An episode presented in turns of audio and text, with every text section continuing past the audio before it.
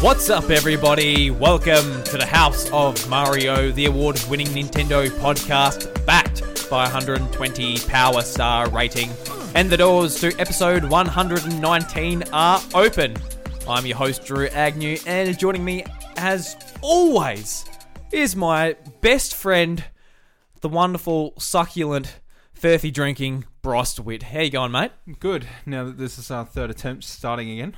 Yeah, so we're a bit rusty. We've been away for two weeks. Yep. and we will explain. It's not exactly our fault. Yep. It's not really anyone's fault, but yeah, we'll, we'll get into that a It's little bit later. It's technology's fault. It's technology's fault. Uh, technology does not like us, no, except for when it works. no. yeah. I mean, we've had we've had that many hiccups with technology in the last two months. Yeah, No, there's two of them. well, yeah, but like two's It's huge. enough. It's enough. Yeah, Like you know, we've been doing it for three years, and prior to these two, it's only happened once. yeah, That's that's a fair bit. mm. Yeah. yeah. Bit unfortunate, but uh, I guess just to start off with the House Bulletin Board, uh, this is a very important uh, thing I want to bring up, Bryce. So our friend Dylan Blight from the Explosion Network, he uh, tweeted at the House of Mario. He said, so he took a picture of a can of Furphy and he uh, said, seven out of ten, it's fine stuff, but not blowing my mind. Would drink again. So he said would drink again. So that's a that's a good start. Good he enjoyed the nice refreshing ale that uh, Little Creatures uh, Incorporated offer over there. Oh, beautiful. Yes. Uh, plug plug. Um, where's Hint, where's, hint. where's the sponsorship? Uh, little Yeah, creatures. That's how it works, isn't it? Mm. You you talk about something on a podcast, and then it just ends up in your lap, Mm. like Fairly Odd Parents, but with microphones. Oh, well, that'd be cool. Mm. Yeah. So what what could you say? You could say like, I want a a muffin, and it just appears. Oh, it'd be beautiful, wouldn't it? Just for speaking into a microphone. Mm. Imagine if things were that magic. Yeah. Absolutely. Just wonderful. Anyway, it is it is interesting that we uh, that Dylan has now tried the Furphy. So congratulations, Dylan, on your Furphy drinking. it's look, it's it's just it's just uh, you know, it's a crowning achievement in your life. oh, it is. The, on- the only really thing is. the only thing is is you've drunk it the wrong way, my friend. You drink it from a keg because that's the best place. That's the best way to have it. Mm, mm. Without it, without a doubt. Seven out of ten for a can. Yeah, I can understand that. that's good. That's Yeah. good. That- That's all right because it's a canned furphy, and canned beer in general, in my opinion, is not great. So that says something. Uh, but try it from a keg. Do it. Find a pub. Find Do a it. pub. Do it. Yeah, and I would crack the can, but we've already cracked the cans on our first attempt at doing this podcast. Yeah, exactly. And we had to stop because Bryce made a funny uh, line, and I started choking on my beer, and I started sneezing because it was in my nose. yeah, So yeah. It's, it's quite an entertaining thing. I'm Shouldn't- surprised we didn't keep it, but Shouldn't have told you that because now it's like Drew, you're a you're a bit of a goose. it's all right. It's all right. I'll tell you what. He'll uh, he'll uh, replicate it at the end of this podcast. All right. Mm. Like, oh no, I have beer up my nose. There you go. Haha. um, also, on on a serious note, congratulations to everyone at the Explosion Network. Uh, Yeah. They got uh, quoted in PlayStation Australia's sort of uh, review trailer for Concrete Genie. They Mhm. got titled.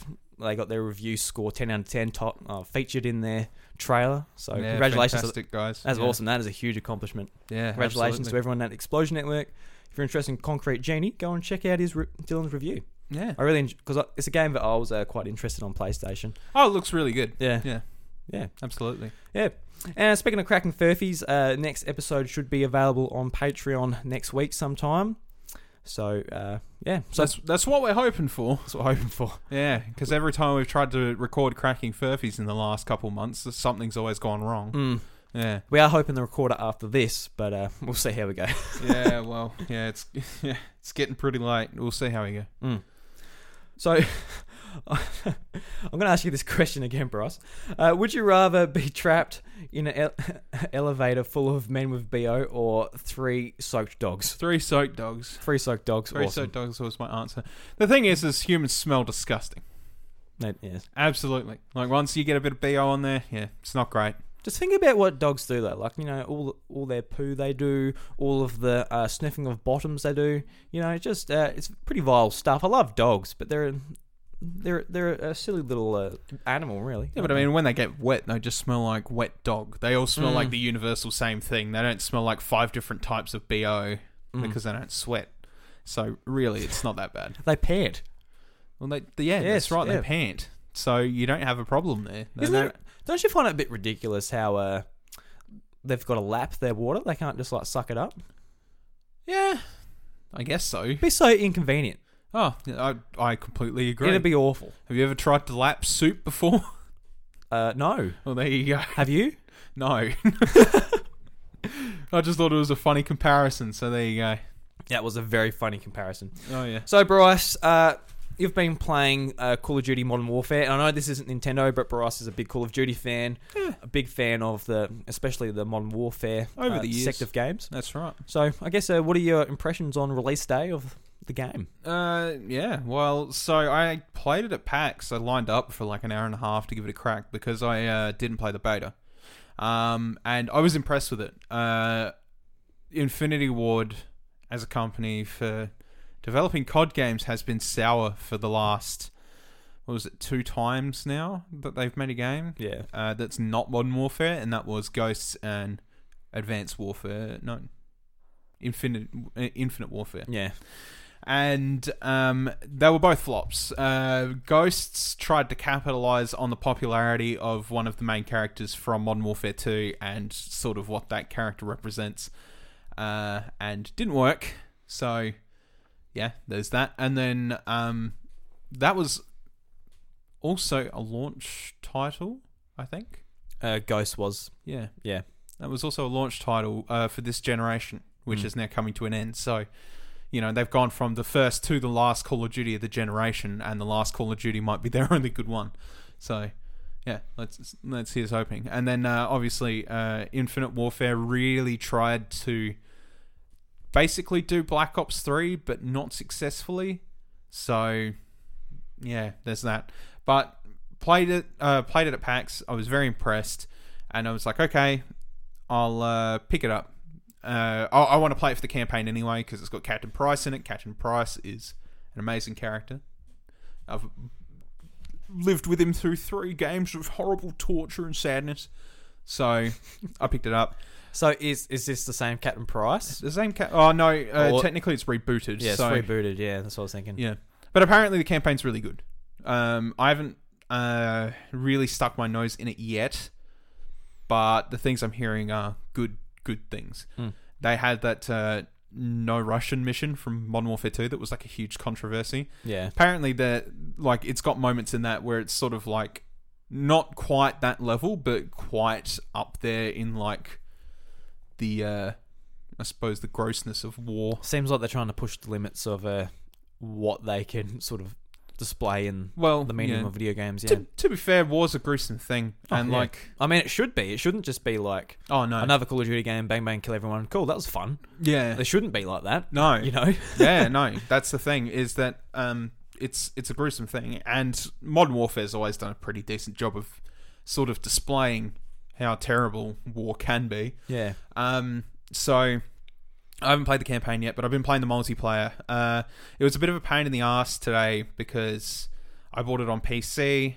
and because BattleNet uses always online architecture because everything that Blizzard does is an online game. Hmm. Uh, it means I couldn't play anything while the servers were constantly crashing from all the logins. And because it's cross server now, uh, between Xbox, PlayStation, and PC, everybody's jumping on the same server at once. So it didn't work for about the first hour and a half, which sucked. I was sitting there hitting the login button for ages. No, man. Um, Yeah. And yeah, it was no good. But uh, online games in general, sort of these days. Yeah. Yeah, it's it's a shame, but oh well. Um, I did eventually get in, and I've been playing it, and I'm having a lot of fun with it. it it's got a new physics engine, so it kind of feels almost like half between Battlefield and COD, Hmm. and it's sort of a nice mixture because it does sort of take away the arcadiness that COD's always sort of had ingrained in itself. They've always like it's always sort of told well in the story that you know it's war war changes everything but you, you never really felt like war changed anything when you could run around and do a 360 no scope, and you know all that shit. That- Just yeah. That's not a part of war, but uh, it does it does feel um, more weighty in a sense of like uh, the movement's not as quick and juxtaposed, or you know when you're sprinting, you've got two different sprint speeds, and you can only maintain the top one if you're not exhausted, but you can still keep jogging afterwards and stuff like that. It just it overall it feels like um like it's sort of ramping up to a battlefield type of thing yeah. um, which is good because Battlefield and its physics engine it was always a good thing. Like the the series might be in hot water right now, but that's also EA's fault. Um, but COD fills that gap nicely. Uh, the maps are still relatively small. They have some big ones prepared for ground war, which So- is yeah. So how much time have you played with the multiplayer? uh, how much did I play today? Probably about four, three, four hours. Yeah. Yeah.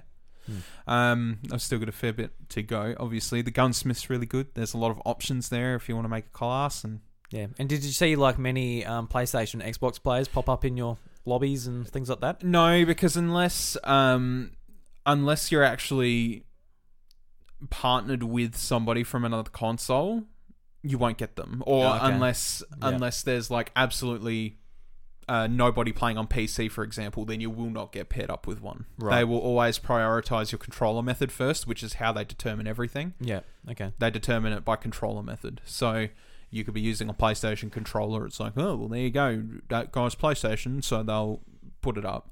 Or if they're using a mouse and keyboard, they go, oh, that guy's a PC player, so they pair it up like that. Yep.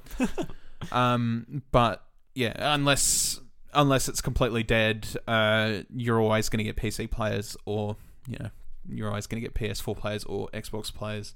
Hmm.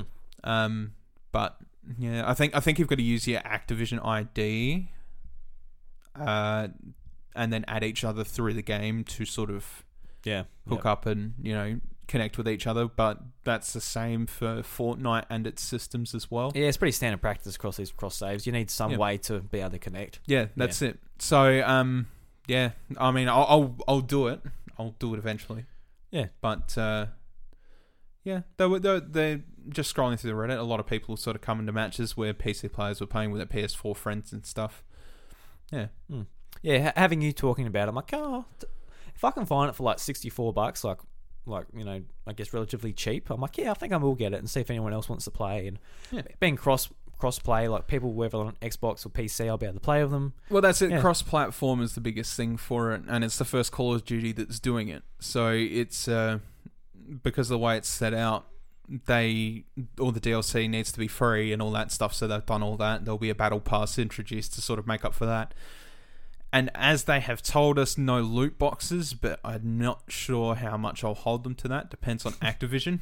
Yeah, But I don't feel like Activision needs another controversy on their ass right now between what's going on with uh, Blizzard, you know, which is obviously one of their subsidiary company companies, Mm. and that's where their game is. It's on Blizzard's launcher. So I feel like they'll probably try to reserve rights and maybe not do anything about cash loot boxes at least for Well- six months. it sounds like they've got their battle um, pass sort of a, a way of getting revenue. So I don't think they're going to be trying too much to add too much more to it. But you never know. I don't think so With either. Activision. I Yeah. mean, I mean, the thing is, is there is a cosmetic store there if you want to buy things. To be honest, there's not really much purpose in a first-person game. You're not going to find a hell of a lot of use for it. yeah. Um, but the battle pass is fine. I can deal with battle pass. Uh, you know, 90 days, you pay 10 bucks, 15 bucks, or whatever for 90 days, and you unlock some stuff through that. It's like great. I'm I'm perfectly fine with that. At least I can go. Do I want this one? No, no, I don't. And then I'll move Hmm. on. I reckon they're actually a bit of fun. Actually, Yeah. battle passes. Yeah. Yeah, they're good. Like it's a sense of progression that is sort of tacked on and keeps you playing, Mm. and it's good. Yeah.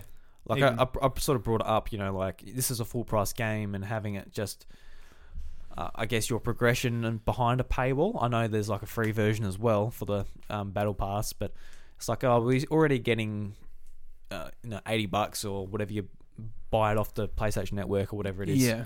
Um, and now you want more money just to like unlock more stuff, but you are Mm. getting those map packs for free and everything. So Yeah. Well, they have to have them for free. Uh, that's why the exclusivity deal happened with PlayStation for the survival mode because they were like, well, you can't have the map packs one month early anymore because it's, you know, Yeah. cross play. So bad luck. And then they're like, well, we still need something out of this deal. Activision. and then they were like, okay, fine, we'll give you a free game mode. And to be honest, like, as much as I'm kind of like, man, that's shitty. uh, I'm, I think I'm fine with what I'm dealing with at the moment. I've Yeah. got other games I could play a horde mode on, and they're probably 100% better than I could think of, you know, just Spec Ops Yeah. survival. We had that in Modern Warfare 3 how many years ago?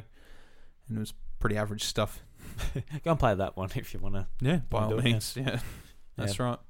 So I guess I'm moving on. Um, at PAX, I bought a Switch Lite, You did. and I sort of been thinking about it, and I'm like, the things I've said about it on this show, no, I still stand by it.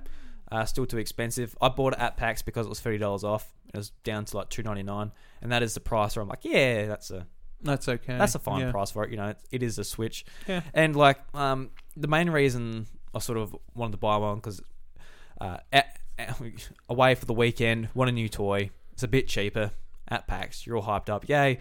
I tried it at the Nintendo booth. I'm like, oh, I really like this. I love handhelds. I want the yellow one. Went and bought it. Like, just a very, very much an impulse buy. And playing it here at home, I'm just like, absolute. Like, it just feels so nice to play. Um, I love the D-pad. The first thing when I picked it up at the Nintendo booth was to see if that D-pad had the same problems the uh, Pro controller has, where you can sort of rock it from side to side with the up and down uh, buttons, I guess. And it doesn't have that problem, thank God. Yeah. Because I was like, I was wondering, like, I wonder if they're using like similar technology for the D-pad, and they're not, so that's good. Because my original launch D-pad is rubbish. Um, yeah, I've said that a million times in the show. but uh, yeah, absolutely love the um, Switch Lite, and just I guess the form factor being so like light and smaller, it, it it just makes me like really hurt that you can't dock that thing because I would love just to something that's that size. yeah, Yeah. I would just love to swap to that uh that console, just use Yeah. that because like I'll Not like, enough cooling in there. Mm, Mm.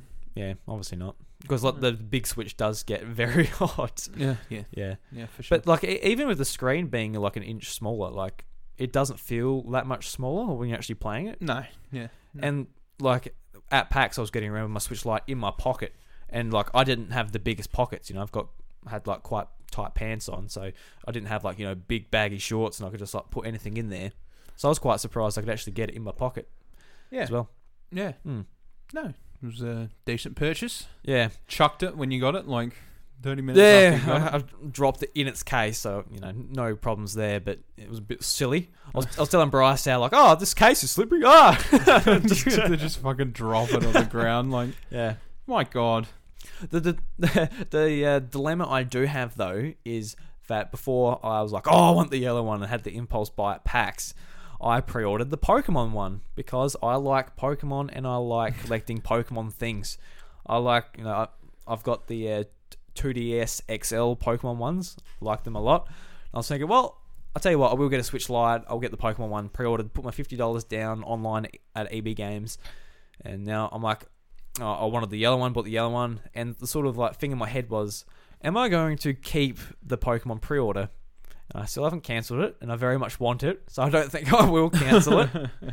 um, so, and that's the thing. Like in the past, when we are talking about the Switch Lite, I said, you know, just if you have a Switch, save your money, spend them all on, on all the games coming out this year because there's a lot of games. Oh, yeah. Yeah, for sure. So what do I do? I buy fucking two of the consoles. Well, yeah. Oh dear. Yeah, that's your own. That's your own fault, mate. Do do what I say, not what I do.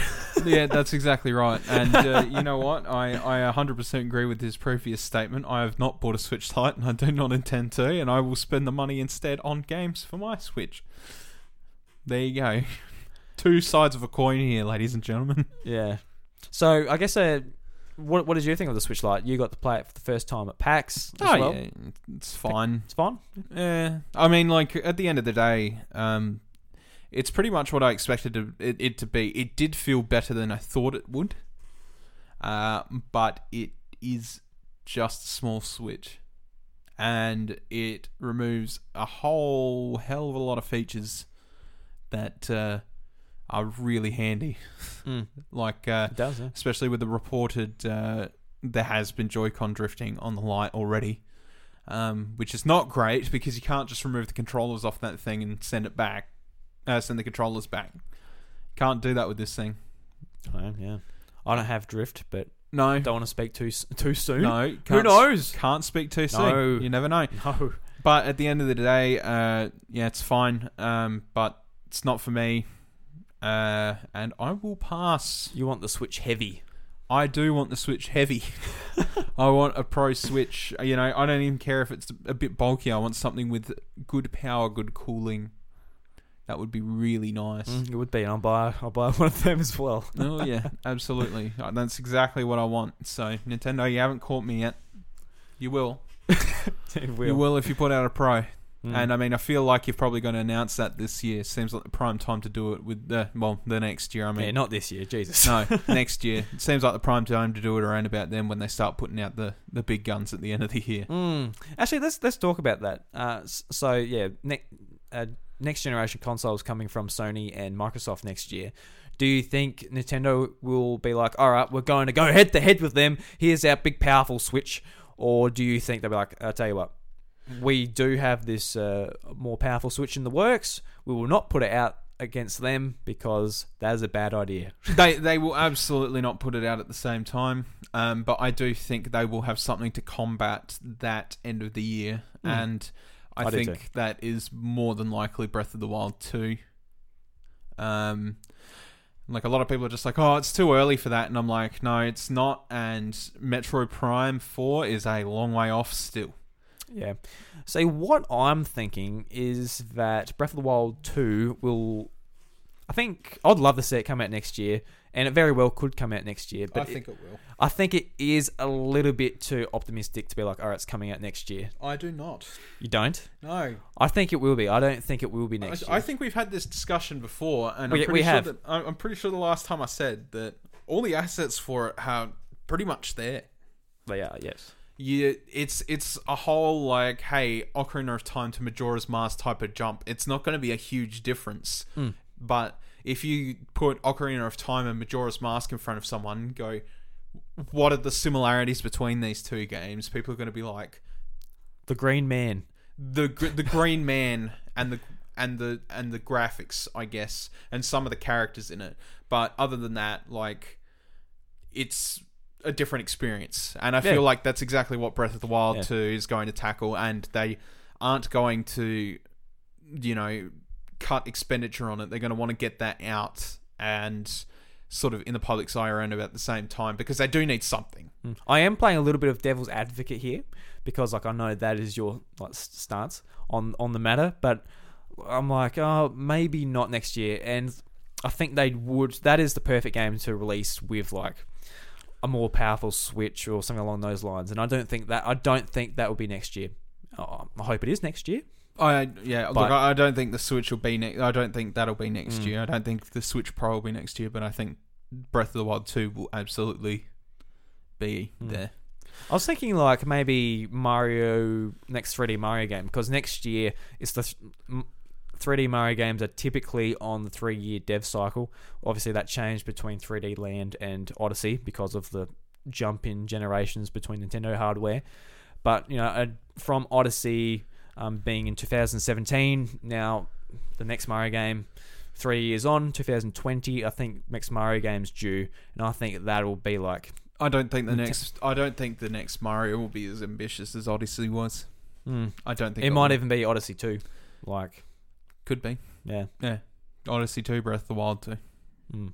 It is interesting too because as much as people love Odyssey, it didn't like draw the eyes like Breath of the Wild did because Breath of the Wild really did change the way that series worked and people really grew to it and like really loved it Oh yeah, as yeah. well. I feel like I feel like it wasn't as revolutionary as Galaxy was.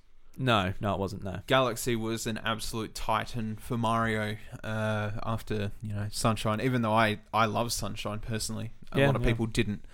And um, for the 3D space of Mario games, it was just such a unique experience. Whereas uh, Odyssey is its own unique experience, and it certainly does things in a completely different way to what other Mario titles do. But I do feel like um, they went against the bar a little bit of what people want.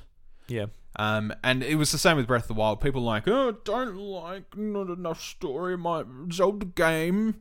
Um, so I don't like it. It's like, well, try and play something that's not right in your face and holds your hand. That's that's Breath of the Wild. It does a very good job of it. Um, but Mario Odyssey was sort of like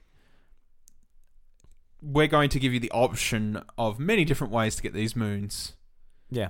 Uh, but they won't be as gratifying because we don't want to kick you out of the level every time. Um, I mean that's great. I, I think that's awesome, but it does it does take some of the gratification out of it. Hmm. And I think that's the biggest thing with Mario Odyssey is it doesn't feel like when you do something good, it's grand. It feels, hey, you got it. It's I like thanks. I um a little bit of re- revisionist history, I guess here, but I feel like I do prefer Super Mario 64 getting a star. You got it, and going back, going in the levels a bit different, a different objective. I think I Yeah. did prefer that. Uh look, hey, Like I, I know, like you don't have to. You can have preferences and still enjoy both. Obviously, I do, but I think I did prefer that.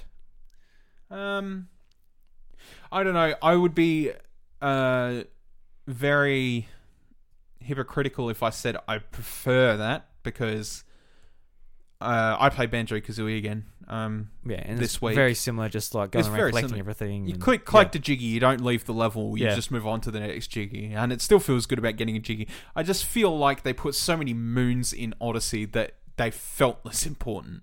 Yeah, yeah, That's the biggest thing. I don't even think it's like, oh, you got kicked out of the level to move on, and like the level changes different, it changes to be a bit different each time or whatever. I don't even think it's it's that. I just think Yeah, there's it's just, just like- so many of them. You're running down the beach in one of the levels, and oh, there's a moon. Yeah. you go and get. I it. picked it up off the sand. You yeah, pick it up like a coin. Like, oh.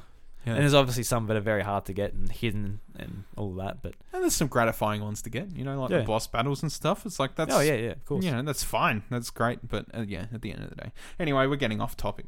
We are. Um, well, we are on topic. well, Breath of the Wild 2, Odyssey 2, or whatever Mario game is, I think I think um, Breath of the Wild 2 will be next year.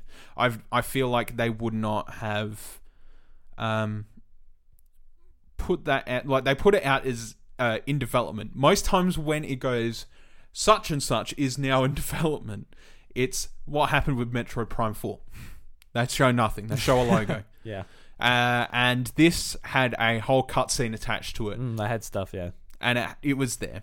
Like they know what they're doing. The assets are there. They've, uh, if anything that it looks like is to go by, they're using a lot of the old concept art. The whole reason that they're doing Breath of the Wild 2 is because they said we have so many ideas we wanted to use and never did. Mm. So instead of making DLC for it, here's another game. Yeah. It's like great, cool. So they've already got all these concepts they're gonna use. They've got this whole premise that they're gonna use. They left Ganondorf ready for this pretty much. They're like, well, now we've got a way to use Ganondorf. Cool, done. Yeah. I feel like uh, maybe say say if it is planned to come out next year, their marketing strategy was like show it at E3, do nothing for the rest of 2019. Uh, say show it at a direct early in the year, or even wait to E3 comes out Christmas time because it won't be coming out March, for example. Oh no no no no! Okay, it's no, just no. It'll be coming out holiday. Yeah, yeah. Um, but even even if that is their full intention, you know what this team's like at Nintendo. Like, if if they're like, oh, we need more time, they'll take more time. Absolutely, yeah. Yeah. But I think uh, with the original development cycle of Breath of the Wild, it was like that because it was new territory.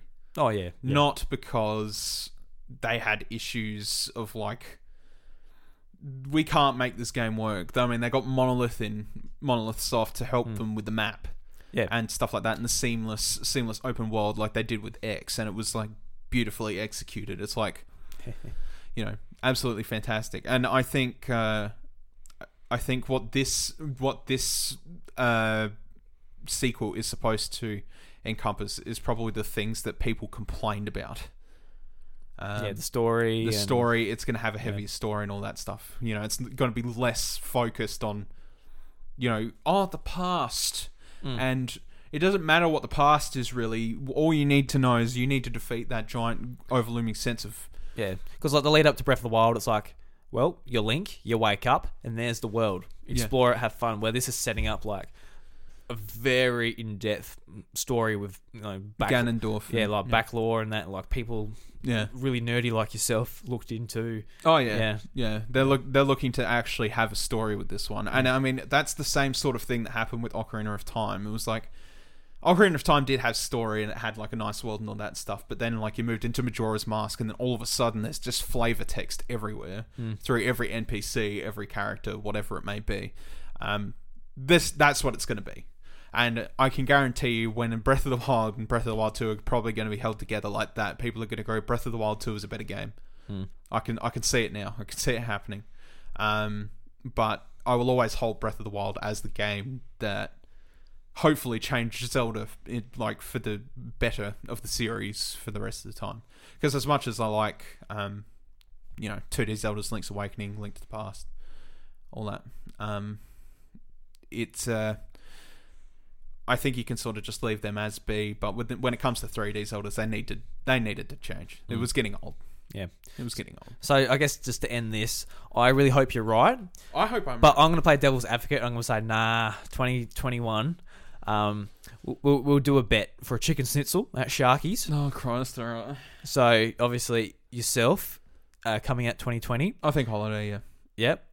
Um, and I'll go for 2021. I think a lot of people think holiday 2020. I mean, it very well could be. I don't know. We've only I seen mean, the one long, trailer. how long did they take to develop the original Breath of the Wild? Well, they announced it uh, 2014. It was meant to come out 2015. Got delayed um, a couple of times, and obviously it came out in uh, yeah 2017. But that that, that about three years. yeah, so th- that was because of uh, well, when did um Skyward Sword? It came out 2011, so it was in development for a long time. Breath of the Wild, You know, six years. five six years. Maybe 2012. 2012, 2013. I don't know, there's something in there anyway. But uh, yeah, that's completely with working the whole new groundbreaking shit. And I feel like they they have said that um, you know, all these concepts and stuff that never made it into Breath of the Wild is what's making Breath of the Wild 2, which leads me to believe they weren't done with Breath of the Wild 1. They knew they weren't. Um, and they were like, we can't make this any bigger than it already is. So I have a feeling that they have actually been working on it longer than they say, and that it's been worked on ever since the you know at the end of development of Breath of the Wild one. So that still leaves two three years, you know, at this point. By the time it comes around to that, it'd be nearly four years that Mm. that game would have been considered all the way up into development. I think it'd be done Mm. for sure. They've already got everything there. Let's hope so. I think so.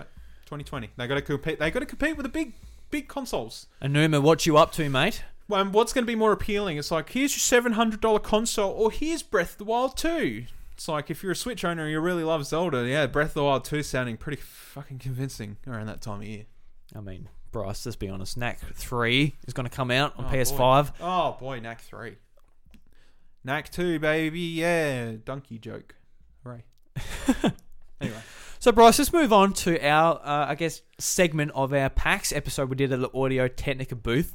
So, this is why we're two weeks late, Yes. or been away for two weeks.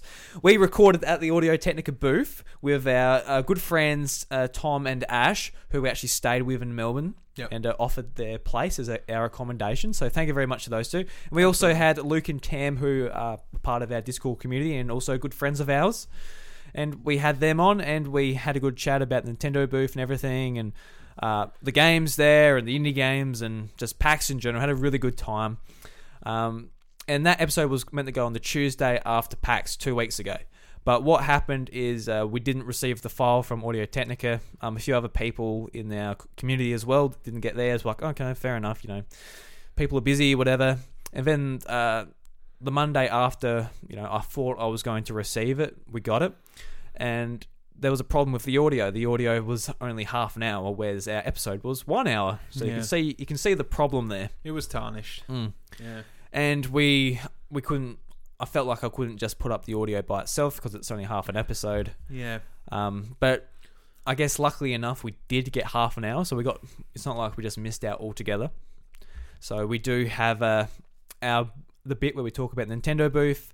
Um, we all share our opinions on all the Nintendo games there, and also like the big games like Final Fantasy, Avengers. Um, uh, you talked a bit about Call of Duty. Your hands on there again. Yeah, did, yeah, yeah, so that's back in time, Bryce. yeah. Just a little bit. Yeah, couple Yeah. weeks. Yeah, Yeah, I guess uh, it, it it was a little bit frustrating for us because, um, like that's our majority of our PAX content right there. that that was a lot of that was a lot of our PAX content, and you know technical difficulties do happen. It happened to us before, but I guess w- when we do it ourselves, we see straight away like, oh, there's a problem. Oh crap, we've got to readjust. Yeah. But when it's already a week late, and you know it's during the week, we're busy, we can't readjust, and then that's the second week. Um, that's where the frustration came from. But Audio Technica, the guys there, Matt and everyone, was really accommodating. They tried as hard as they could to sort of get the audio out Yeah, and they they were nice enough to say, "Hey, tell you what, we want to make it make up to it for you guys. Um, we'll send you a pair of headphones each."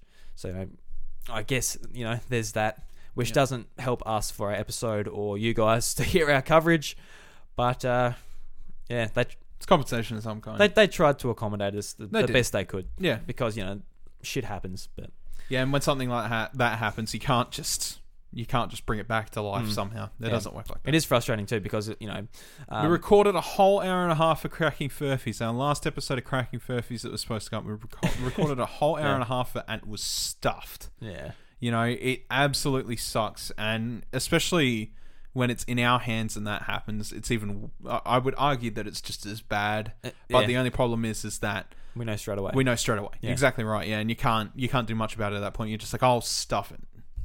Yeah. We'll just have to do it. We'll just have to do it again. But obviously, we can't just be like, "Hey guys, can you just set up another booth again so we can redo this and we'll pay for plane tickets No. uh, to get people flown over to PAX."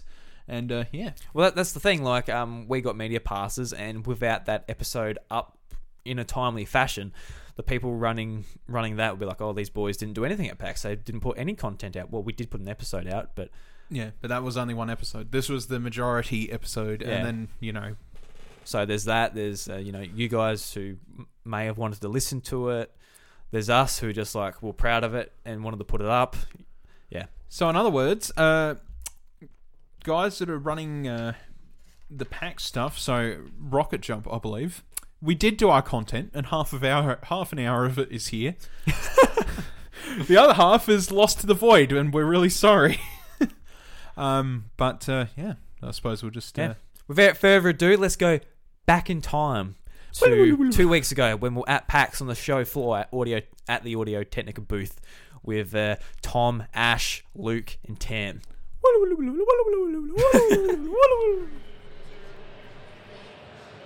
What's up, everybody? Welcome to the House of Mario, the award-winning Nintendo podcast, backed by 120 Power Star rating, and the doors to episode 119 are open.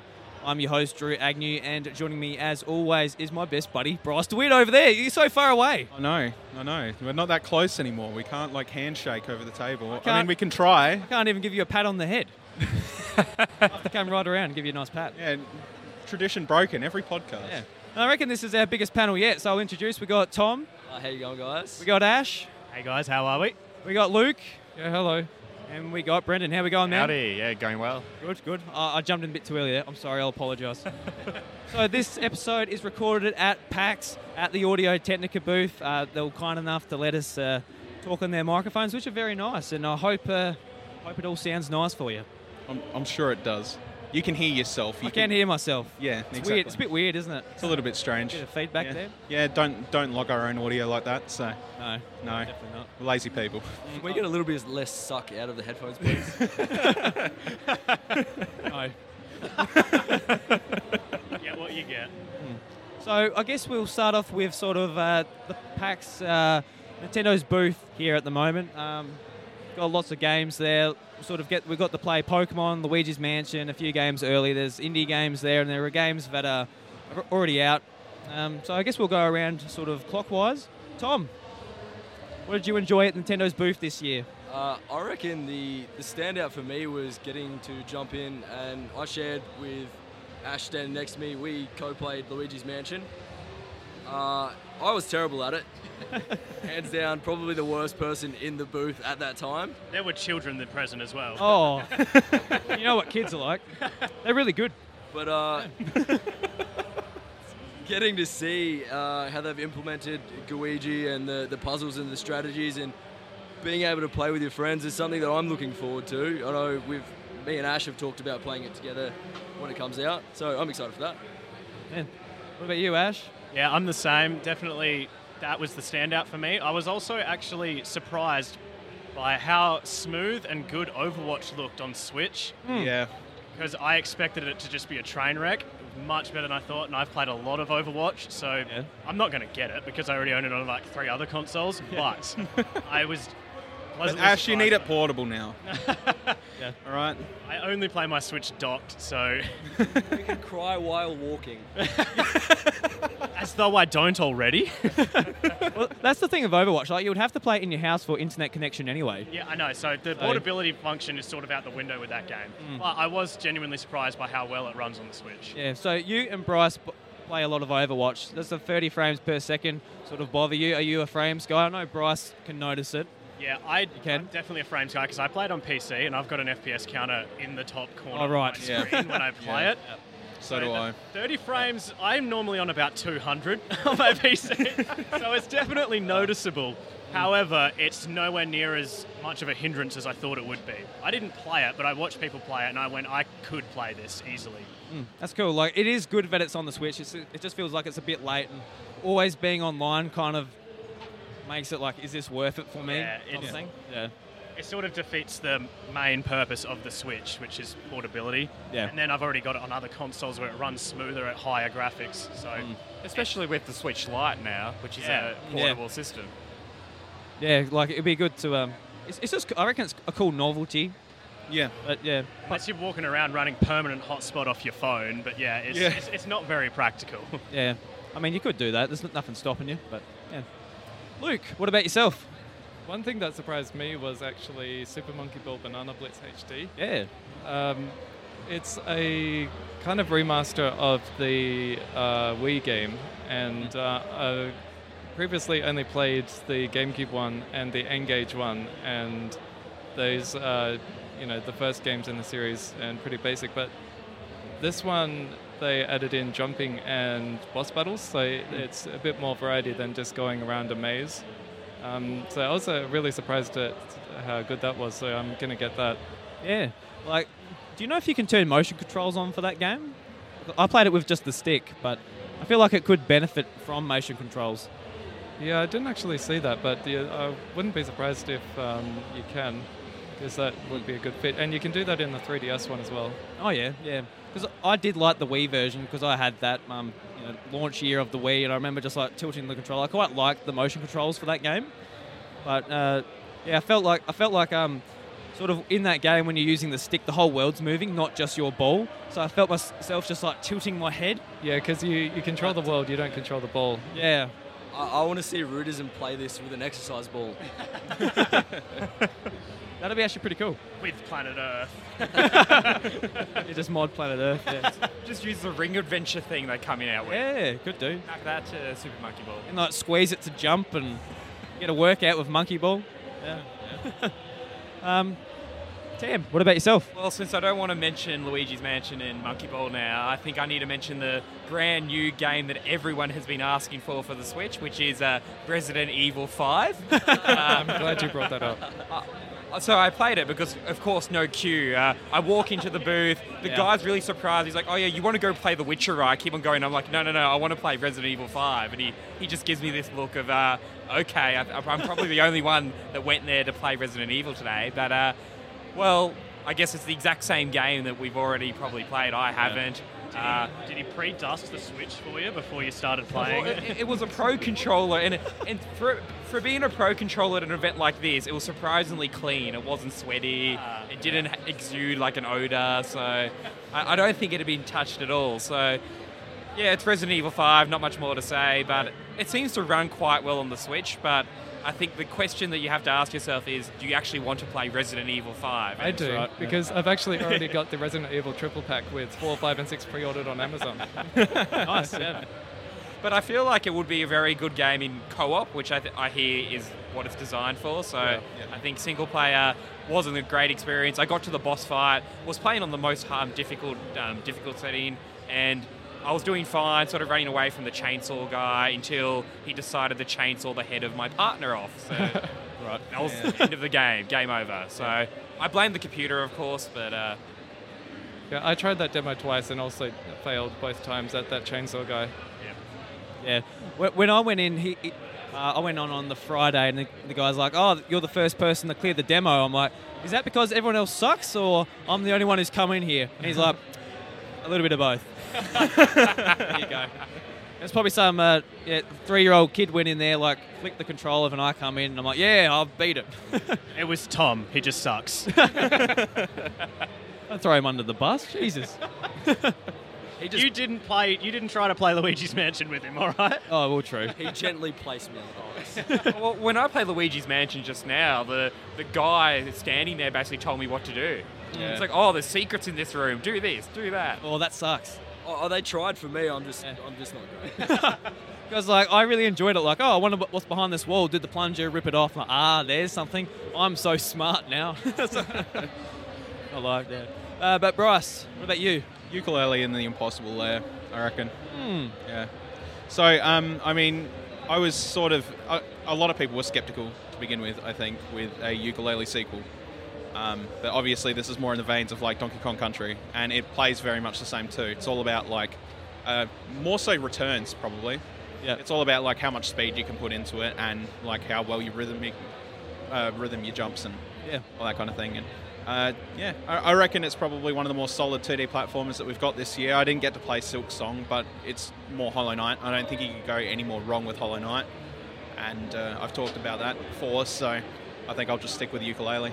Yeah, Yeah. I, I thought Yooka-Laylee was really impressive as well. I wasn't expecting much from it because the previous Yooka-Laylee game got pretty bad reviews, but Yeah. I tried the demo and was really happy with it. It feels very, very much like Tropical Freeze. Yes. Yeah. Absolutely does. It's a pleasant surprise to see that game get such good reviews. Yeah. Yeah. Especially after the last Yooka-Laylee. It's like I was looking forward to that. But um, it came out it didn't come out on Switch, but it, then it came out uh, it was like April and I was still playing Breath of the Wild. This was back in 2017, so I just like never touched it.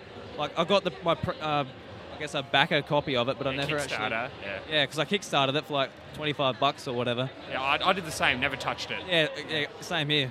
It's pretty sad, really, but it is what it is. I, I, I played a little bit of it on play, PS4, Yeah. and uh, I just got stuck on the main bad guy, looking a lot like Gru. and You're not wrong. it just stopped me. I think I remember I watched someone play it. I didn't play it personally, but I remember the first level of it being really good, and then everything after that was just not good. So they just, mm. I think they must have just, when they made it, just thrown the best level right at the start, so that it felt like you're in for something good, and then you just the rest of it's just so subpar and boring after that. Yeah, because we because uh, if you if you backed it, you got a um, like a beta copy on uh, PC to try. I think it was, I think they called it the toy box, where you could just like muck around in this level. Yeah. And that was a lot of fun. Like the mechanics of the game were fun. But I think just like some bits like the casino and that, like the hub world sort of fell apart, from what I can tell by other people talking about it. Yeah, yeah. Um, the other issue with it was is that when it came out on Xbox, it had serious issues when you got to the ice level. Yeah. It would have crashes and frame dips of like down to 10 frames per second, which it really shouldn't have. Yeah. It's Yooka-Laylee. It's not the prettiest looking game out there, but it's serviceable. Yeah. Remember when it was supposed to come out on Wii U? Yes. and Yeah. they cancelled that. They're like, uh, no Wii U copies. I think a lot of things were supposed to come out on Wii U. Oh yeah. I, I personally am still waiting for Aliens Colonial Marines. I I think one day it will come to Oh. Wii U. Jesus Christ. Oh well, I think yeah, you can yeah let that one set sail. uh, and I guess I'll I'll be the one to bring up Pokemon because why the hell not? That's, Well, I figured you would. That's why I didn't bother. oh well, thank you, thank you. Uh, so, who here got to play Pokemon? Tom, you got to play. Yeah. I know Luke didn't. Tam didn't. Bryce did. Um, so we'll go to you, Tom. What do you think of uh, Pokemon? Um, you're looking forward to it like I am. So Yeah, uh, so the lineup for that game, we had to wait for two days. Finally, on the third day, we got in there because we hassled the 48 hours. Uh, getting into the game and being able to play it, it felt like it was an expansion on Let's Go, and it's going to open up, and we're going to see new things that feel. We only got to play the uh, the gym puzzle and then get into the uh, gym leader at the end. I enjoyed the the fact that they gave you your staple starters and then a couple of other Pokemon that you have seen advertised. Yeah. Uh, I was excited about being able to uh, check out Scorbunny and Sobble, and uh, most of it was just enjoyment of seeing how they're going to move the puzzles and get you into that final boss fight with the uh, Dynamax Pokemon. But for me, Yeah. that, that was that was pretty much it. Yeah, it's sort, of, it's sort of a hard game to sort of talk about because it is just Pokemon again, and the demo you don't get to use your own Pokemon or anything like that. Yeah. So yeah, um, it, it is cool just to be like I played it before it come out. Yeah, yeah. Hey, Did the demo include the open area that they've been showing in trailers? no, no, it was just it's just like the water gym. Yeah. Do a puzzle, you go and verse the gym leader. The open area is the bit that I would want to try out. Yeah. See, I thought the exact same thing. I'm actually hearing that back. I'm actually kind of happy that I didn't wait in line for a ridiculous long time to play that demo because that was definitely the bit that I was most excited to see and play. But Ash, we got a sweet pin. Yeah, the You pin- got me there. Did, did you all finish the demo? Because I was talking to some people and they said they ran out of time and didn't finish the last battle. It was Oh. timed. Yeah, it was, Yeah, it was timed. 10 minute time demo. So, like like we've touched on previously, I'm not the brightest spark. uh, the puzzle took me a little bit longer than the kid standing next to me. I got to sub in my second Pokemon in the gym leader fight, and then it just shut off. Really? A wave of sadness, and then ushered out for the next person to come. That's crazy. I literally Maybe didn't they just got- timed. Maybe they just got frustrated watching you try to play and they're like, get this guy out of here. Oh well. At least you uh, got to play it. You got your pin. What what what uh, starter Pokemon you choose? I, I, I, I picked my boy Skull, uh, Scorbunny. Yeah. I got I got a good old Grookey. Bryce got his uh, boy Sobble. Bloody hell, they're Raven over there. I do not know how well this is going to pick up in the audio, but I actually might go join them. I'll be back. so I guess we'll move on to sort of uh, any other booth. So it doesn't have this doesn't even have to be a game that's on Nintendo Switch. But I, I like to just uh, talk about sort of the games in general at PAX. Not indie games. We'll touch that in the uh, next segment. But I guess uh, we'll start with you guys again. Uh, what was one of the, or a few of the standout games that you played at other booths here at PAX? Ash, you want to jump in first? No, you go first. Uh, the very this is my very first pack, so I was super excited getting in the gates on uh, Friday. Uh, the very first game that grabbed my eye was uh, Lethal Lawns. So it's a four-player game. Uh, could very well be picked up by Switch, um, but it's it's it's four people rumble. You got to try and cut your lawn, and then you have to cut down your opponents to try and grab money. I thought that was a great idea. It's fun. I think it's out on Switch now already. That is also an indie game, and we were told not to talk about them. But I think this is a bit of a weird one to talk about. But I think a game that stood out for me was Biomutant because it was a lot worse than I thought it would be. All right. Oh, really? Oh, I, I watched Tom play it. I didn't actually play it because I knew that it, that sort of game's just not really my thing anyway. But I watched him and just thought the whole time that it just looked so boring and just empty. And yeah, I was very disappointed with that. But um, on a more positive note, I think the, I, the game that stood out for me for being good, so very surprisingly, because I don't like Minecraft, but Minecraft Dungeons I played and I had a load of fun. It was just fun, especially four player co op, just roaming a dungeon and cutting down Minecraft monsters. It was just super fun. Yeah. Good, great party game. Yeah, when they announced that game at E3, I'm like, huh, that actually looks really cool. Like it's coming to every platform, including Switch. So the only thing is, uh, it's a free on Game Pass. So if you've got an Xbox, it's kind of like that makes that pretty tempting just to get it on Xbox. Yeah. But be a great, like, sort of just even on a Switch Lite, just in your pocket, pick it up, do some Yeah. loot grinding, go through a dungeon. Yeah. What about yourself, Luke? Uh, well, I was going to say Minecraft Dungeons, but since that's already been brought up, Oh, you bastard, Ash! Oh, Good at that. uh, I'm going to say Darksiders Genesis, which is um, the new game in the series, which is nothing like the previous two games. It's um, a lot like Diablo, which um, I played Diablo 3 earlier this year on Switch, and uh, so yeah. Anyway, Darksiders Genesis is like uh, I played the split screen demo, and um, one difference between that and Diablo is it's actual split screen. You're not sharing the same screen. Yeah. So uh, it's good in that way because you can split off in the dungeon a lot more because in Diablo you're stuck on the same screen and you can't get away from each other. Yeah. Um, so Get away from me. and an, another difference that I thought was pretty good was uh, it feels a lot more like a twin stick shooter. You're more focused on your shooting abilities than like Hmm. your melee attacks. And uh, I played that for a while with a friend, and uh, yeah, that was really really fun.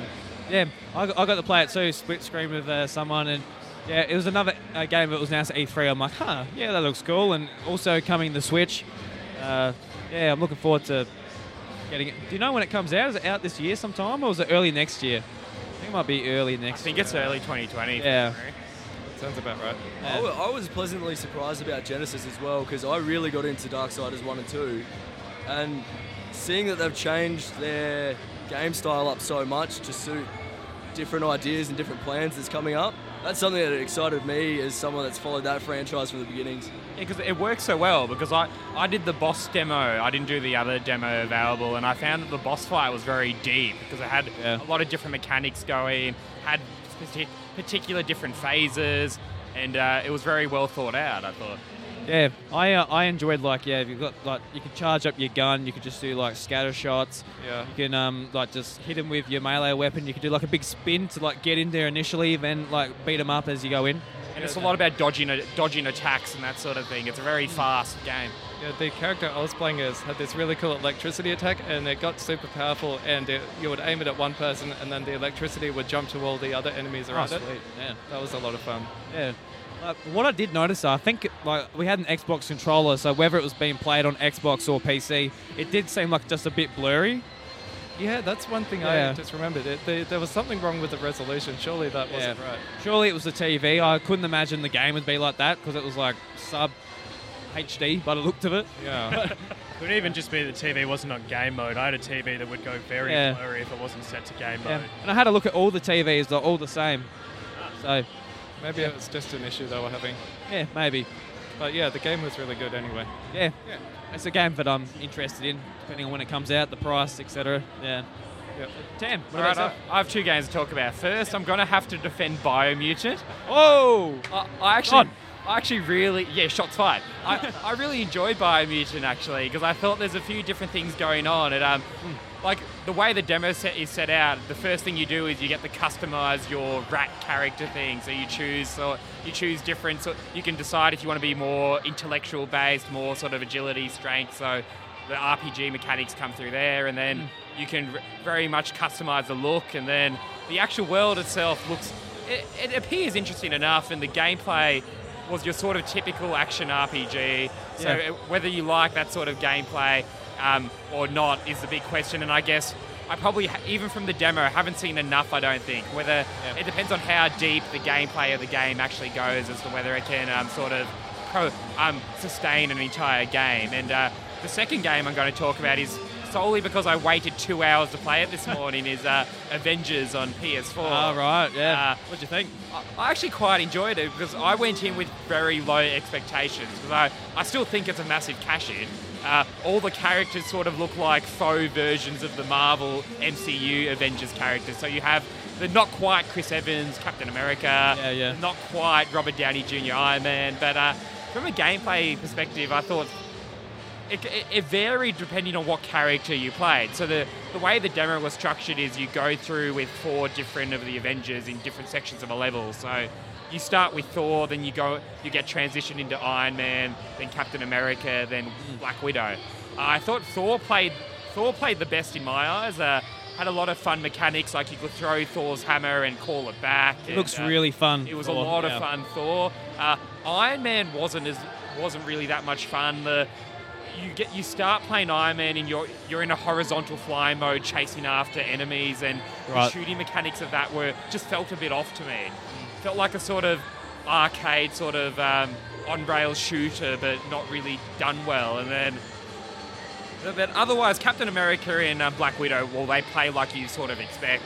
Yeah. Very sort of melee, very melee focused. Well, I guess they're all very melee focused, which I think might prove a bit of an issue because it does it does feel a bit like a 3D beat 'em up a bit, which Yeah. isn't a bad thing, but it depends on I guess how deep the combat gets because in the I don't know what difficulty the demo was on, but I never really came close to dying. It didn't really feel difficult at all. So yeah. that's my main concern with it. Yeah, like, do you, do you feel like the characters feel like pretty distinct between them all, or? In a way, yes. So some characters have more, I guess, um, more ranged attacks. Like, well, Thor can throw his hammer, whereas in Captain America can throw his shield, whereas Black Widow kind of just shoots a pistol, but Yeah. it yeah. doesn't doesn't have the same feel to it as when you're throwing um, Thor's hammer at something.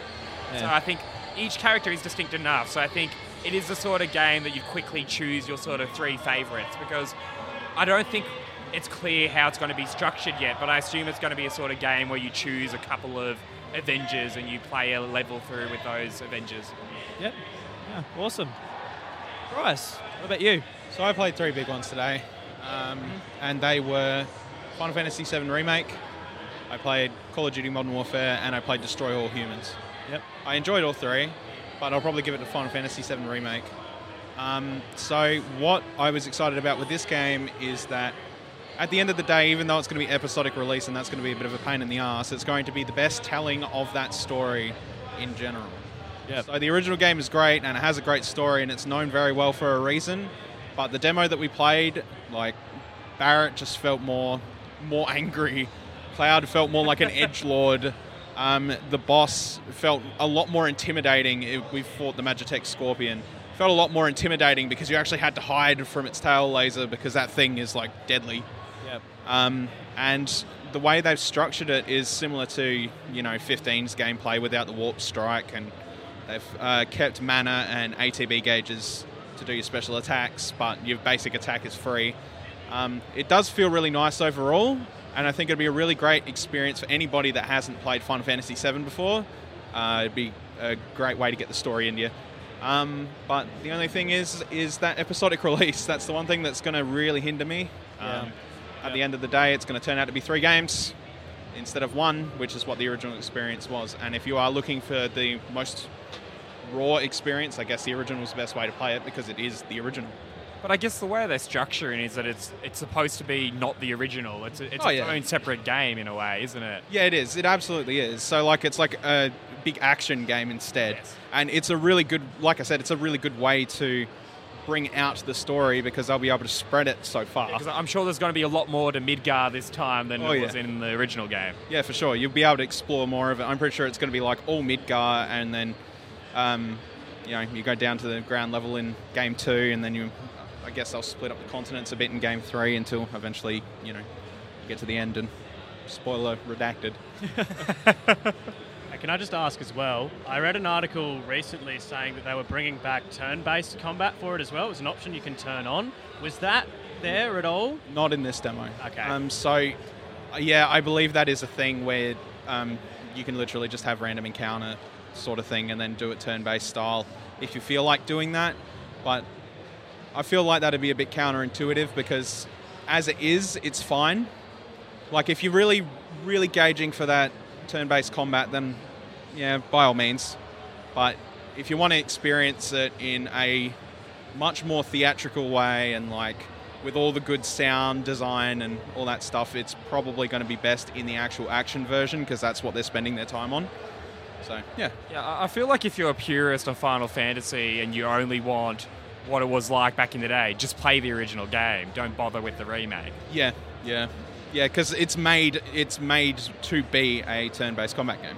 Yeah, exactly the original. Yeah. So if you want turn-based combat, play that one. Yeah, because this one will primarily be an action game first and foremost. End of story.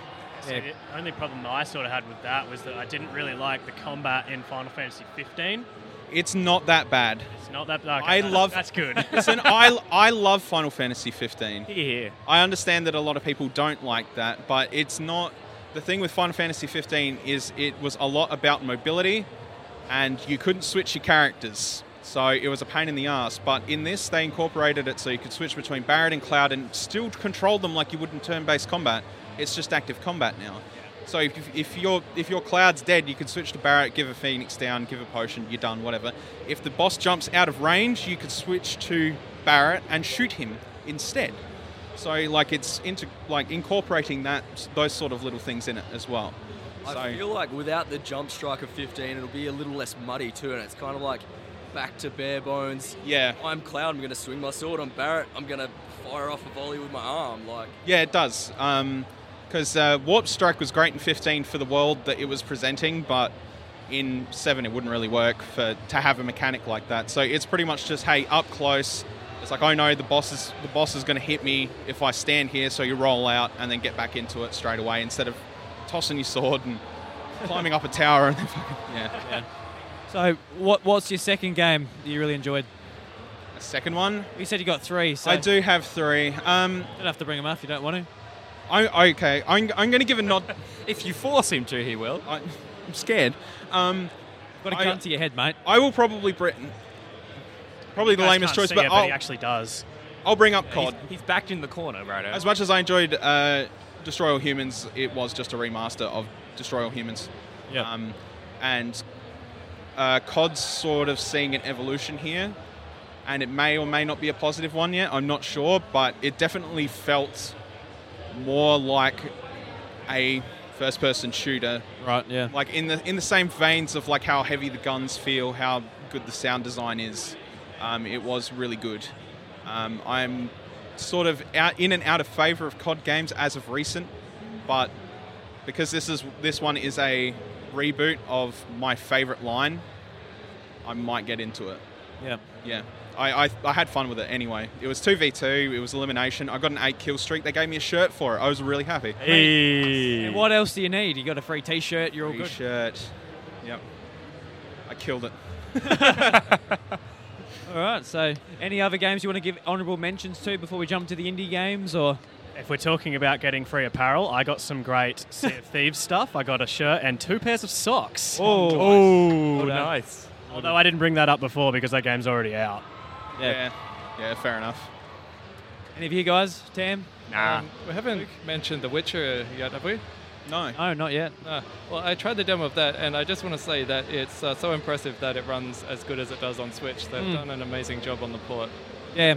Yeah. It's obviously not running at a very high resolution, and sometimes it chugs a little bit, but it's really impressive. I, I'm not going to buy it because I already have it on um, Xbox, but yeah, uh, if, Yeah. if you're if you, if you have a Switch and you're interested in Witcher, you should buy it.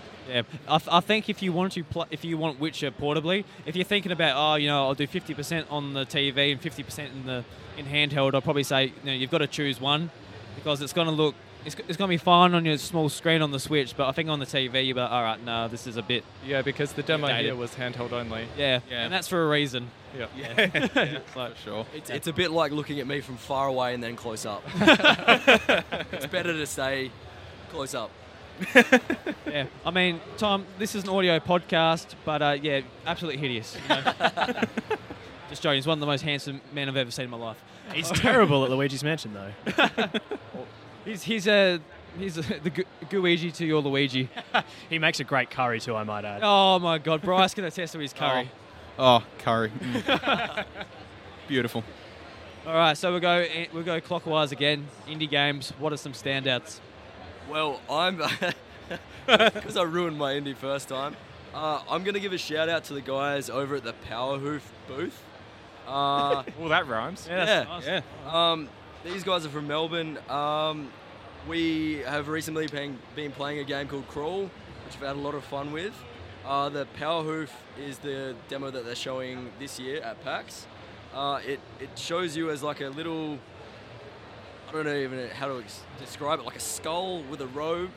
And it's just like one of those really fun side scrollers, kind of like Hollow Knight and all those kinds of games where it just sees you roaming through a level, hacking and slashing through your enemies. And Yeah. I think that looks like a lot of fun. I personally didn't really. And we're back. Beautiful. So that's uh, that's a bit of audio that uh, could be retrieved from our episode. Yeah. So um, next up, we did talk about uh, th- three of the indie games I got to play and got, got to talk to the, the developers of. Um, you didn't get to play too many games at or indie games at PAX, did you? Uh, no, Did you play a couple?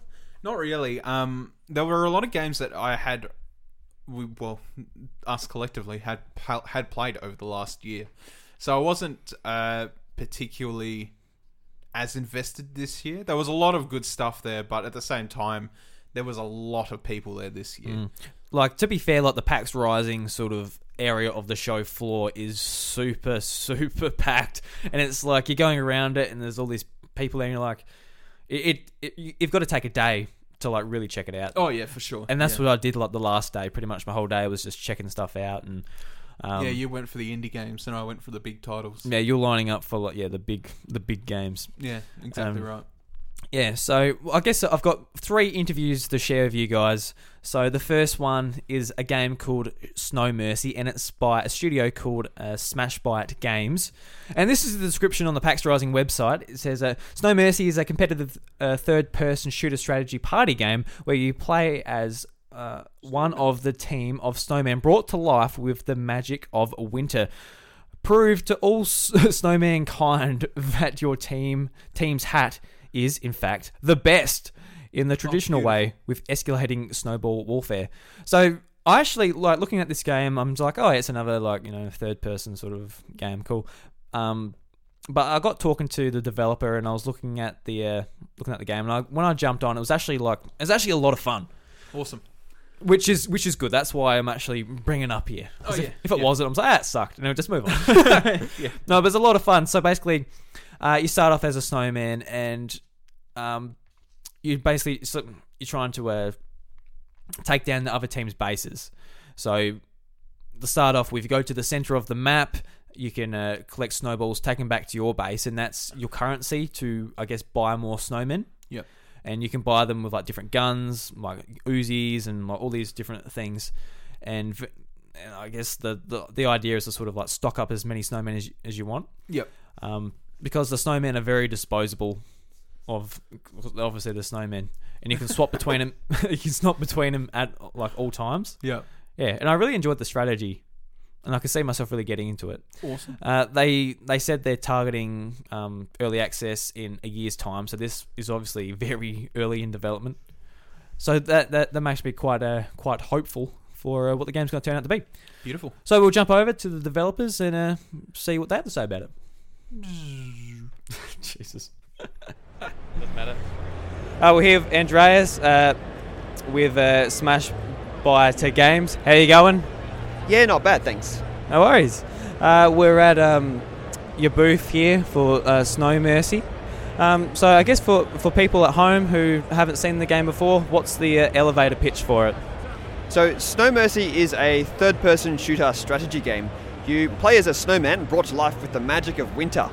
You have these ice blocks that spawn around the level. This is your resource.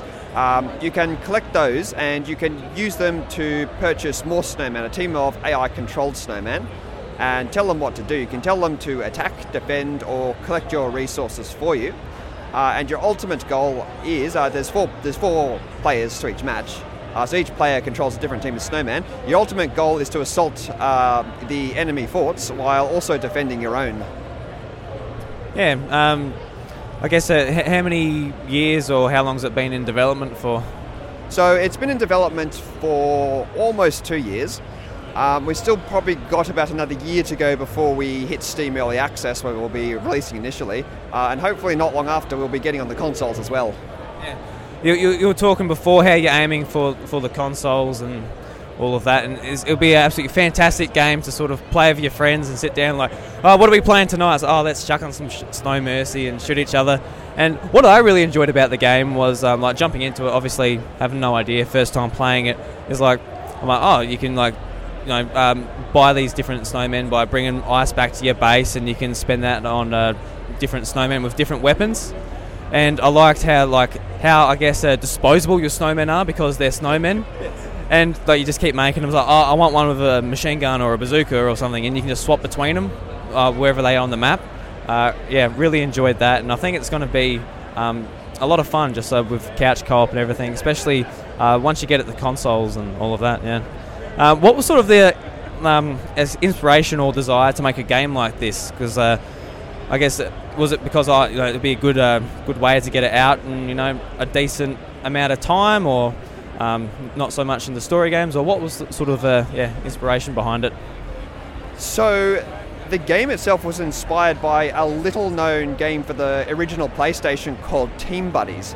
Now, Team Buddies didn't do too well financially or critically, but it did develop a cult following. Uh, to give you an example, we found a secondhand copy recently on sale for $280. This is the original PlayStation game. Uh, so the people who do want that game want it very badly. Yeah, is it sort of like uh, you're going to try and tap into that market of people who want this type of game? Um, you know, I guess in the modern day. Yeah, that's definitely um, a, a group we'd like to target. Uh, so as as well as the first person, sorry, third person shooting elements, um, we wanted to introduce just an extra layer of depth to the game to make the party game last a little bit longer, but also just be have that little bit more of a strategy element and thinking to the game. So um, that's why that's why you have these ice blocks to pick them up and um, yeah, and the, ability to command the different snowmen. Yeah, because you're, you're able to uh, do a command where you can make them uh, protect your fort or follow you or instantly attack the opposition and things like that. And um, it, it's sort of like you've got to really like think about what you're um, doing with managing them and everything. Yeah, Yeah. yeah. So sorry. Um, yeah, that's it. So um, each snowman you can give commands to either individually or as a group optionally. So um, I, we haven't found any one strategy that's been overly effective over another. Every strategy seems to have a counter. So some people will you know leave some snowmen behind to defend their base, uh, while they might go collect resources or um, attack an enemy fort, while others will go all in um, to take down an opponent's fort. Uh, but that leaves their base completely un- unguarded. So you've got to keep an eye on where which uh, direction the match is actually heading. But that's what I did. I had all my um, squad mate following me, and that was good until they all disappeared when I was left uh, with uh, no one defending the fort, and that's how I my demise came. Because I, I, I had the bazooka, and I couldn't quite uh, get down the uh, other shields quite in time. yeah. Uh, I guess uh, you said, like we said at the start, you're sort of targeting all consoles. Um, Nintendo Switch, the the audience uh, who listens to this podcast. Um, are you are you, are you um, looking forward to sort of trying to get it onto there, or Oh yes, absolutely. Uh, so the Switch in particular, as soon as I, uh, as soon as we started this game, I had my sights set on the Switch. Uh, it's it's been a bit of a challenge to um, get the leads we need to to get onto the Switch. Um, but uh, where we are right now PAX Oz, uh, I have been talking to someone. Uh, from Nintendo, we've had our application uh, accepted. Oh, sorry, had our application uh, received. So hopefully that'll go well, and we'll be looking at releasing on the Switch soon. Yeah, it'll be be awesome game for the Switch. Um, I guess uh, you can't quite do just the one Joy-Con type of thing, obviously with a third-person shooter, but yeah, it'd be absolutely great game for that.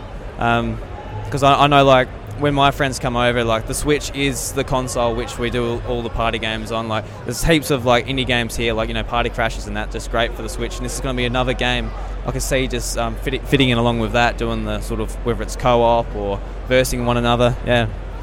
So if people want to sort of find out more about the game and all of that type of thing, um, leave us your social media and all of that, and yeah.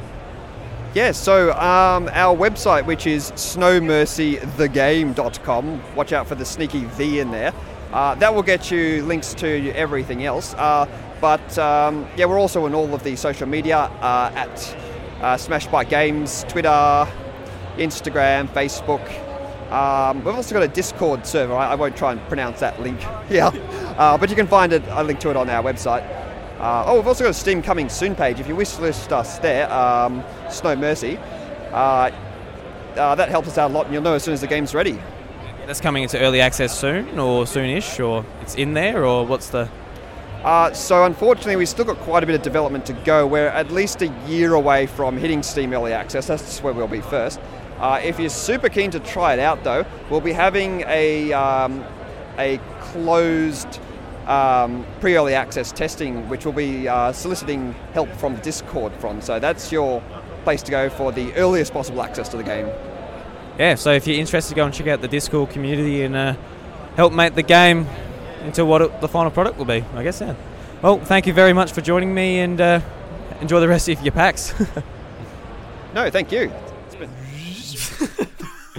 and we're back. Oh, Bryce, what a what a great transition.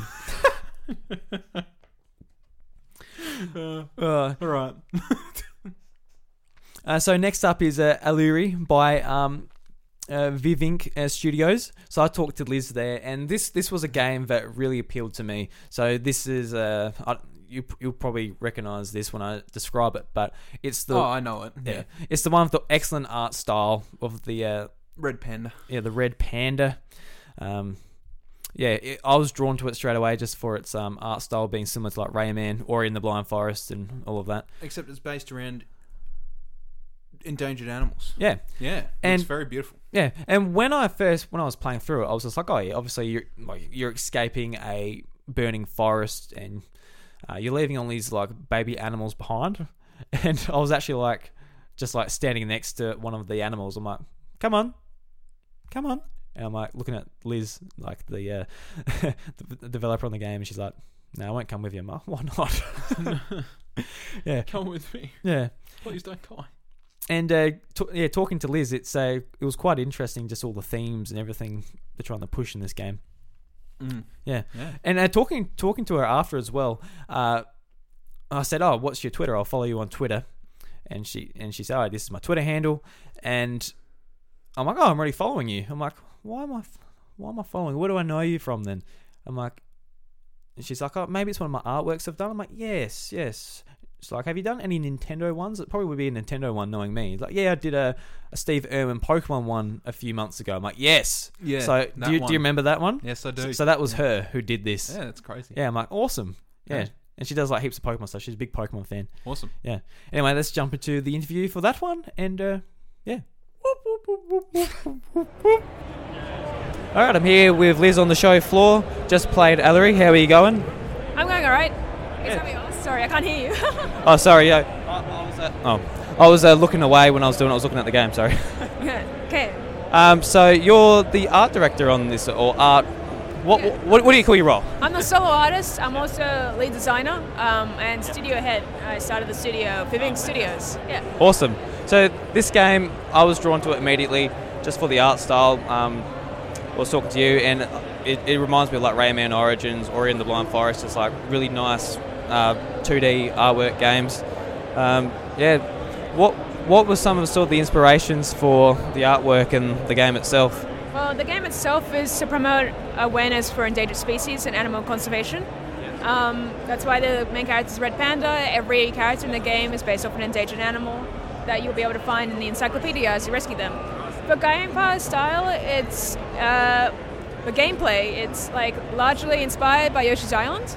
Um, it's a level-based game with multiple worlds that rewards players for exploring and collecting everything, and then unlocking more levels. And you go through the story and stuff like that. Um, for style, it's like a lot. I did a lot of research into Ori, like you said, Rayman's um, Pipeline, Hollow Knight, uh, Seasons After Fall, stuff like that. And um, but it's largely inspired by Bambi and Studio Ghibli. Awesome. Yeah. So is there so you're trying to push the underlying message of like look after your environment and all that because the, the game does open up. You're a little baby fox and you're trying to escape. A red panda. Sorry, sorry. um, yeah, I'm not familiar with red pandas. We got we got plenty of uh, foxes around where, where we are in South Australia, but yeah. So trying trying to push the message of uh, environmental and um, yeah. So the, the game does open up with the forest on fire and the red panda is trying to escape and there was a it, it does say like it is trying to hit those uh, those heartstrings when it actually says like you pass little baby animals and they say you know not everyone can be saved. And I'm like they're trying to like pick it up or something take it with me. I'm like come on come on. But it won't come. And um, towards the end of the demo you do see it again but it's uh, a ghostly apparition. Yeah. So it is so that's something you feel quite passionate about sort of um, animals and all of that? Yeah, definitely. It's very important to keep the uh, you once they're gone, they're gone forever, unless of course you use some crazy science. But yeah, but yeah, it's uh, really important that um, the species yeah stays alive and people are worried with that sort of stuff because then they'll never show up again. Like the northern, I think it was the northern white rhino or something recently, like recently went extinct. Uh, the last male d- died out, and but good things about, like for example, the bee, the bilby was first introduced back into New South Wales properly, like the area after it was endangered for so long and driven out due to like rabbits and hunting and stuff like that, and cats, feral cats. Yeah.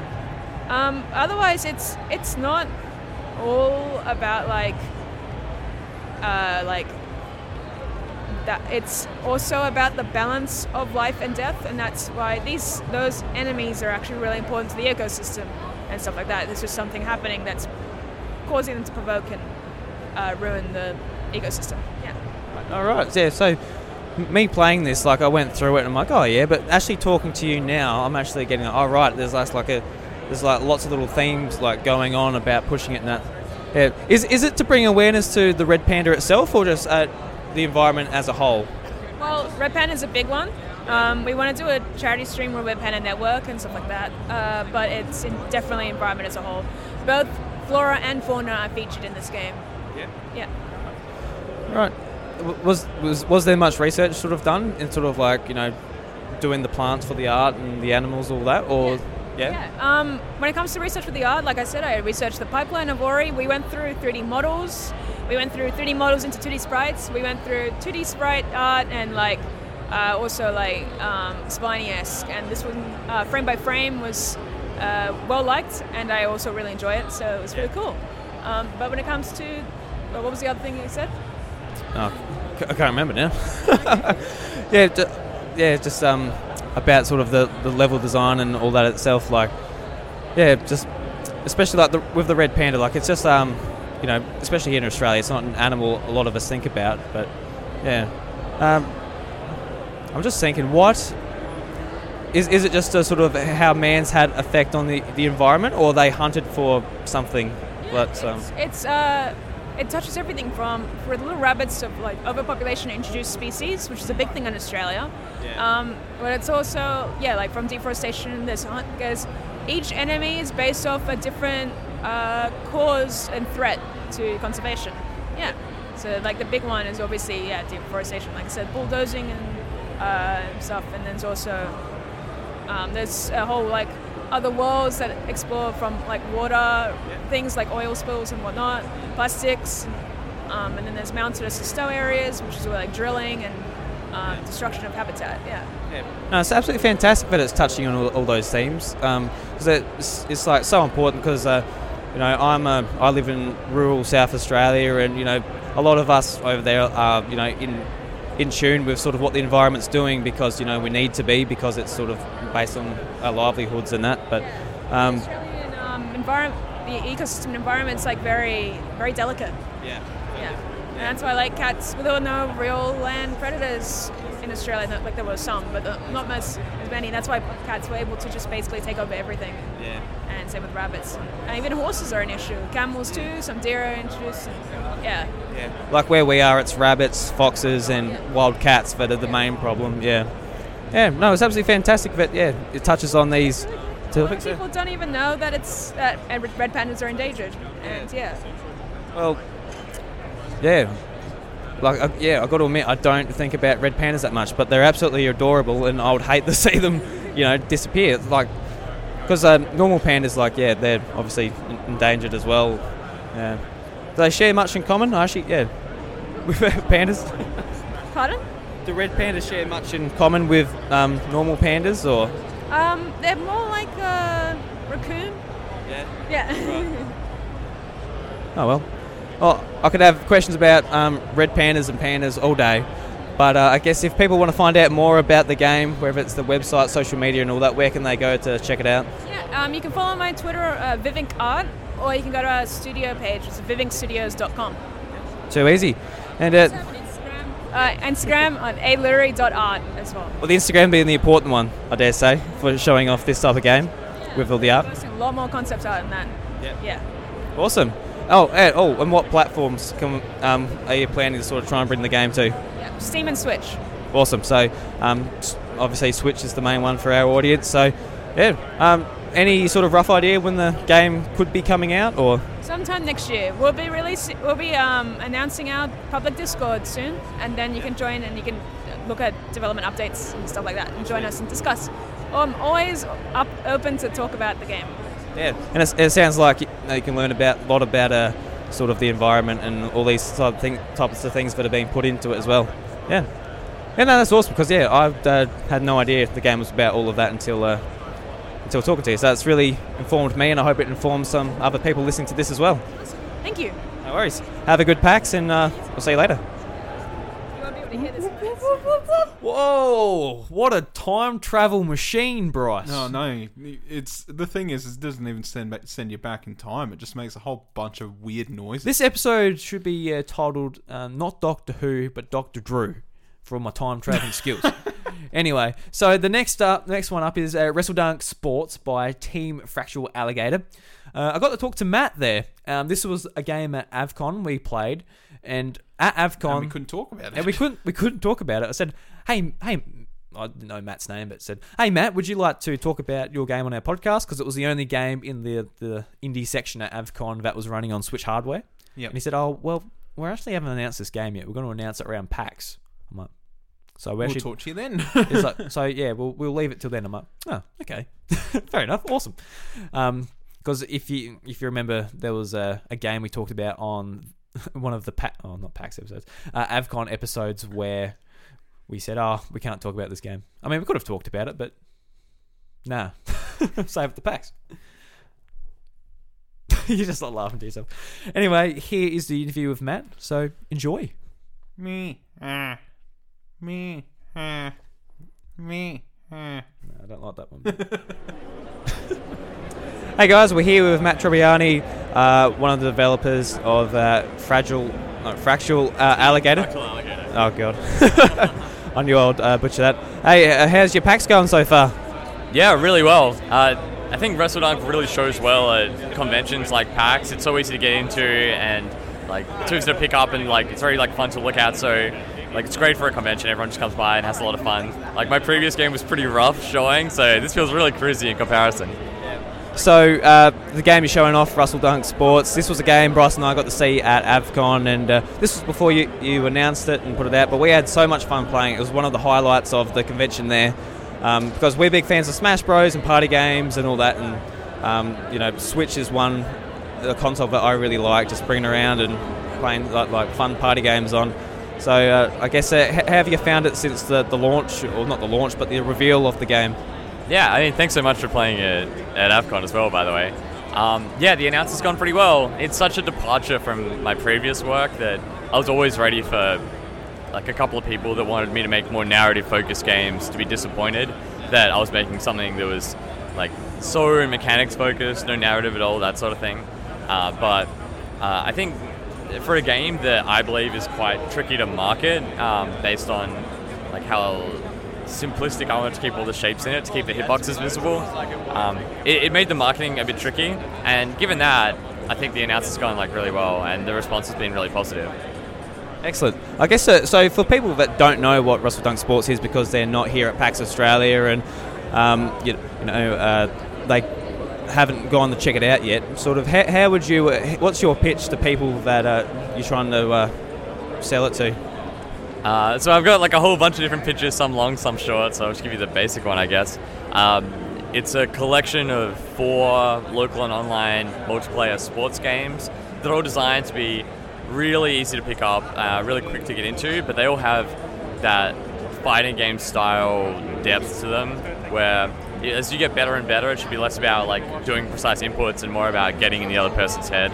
Um, yeah, they're, they're designed to be like as approachable as possible to get into like the interesting part of that, which is, I think is like establishing a weird metagame with your opponents uh, as quickly as possible.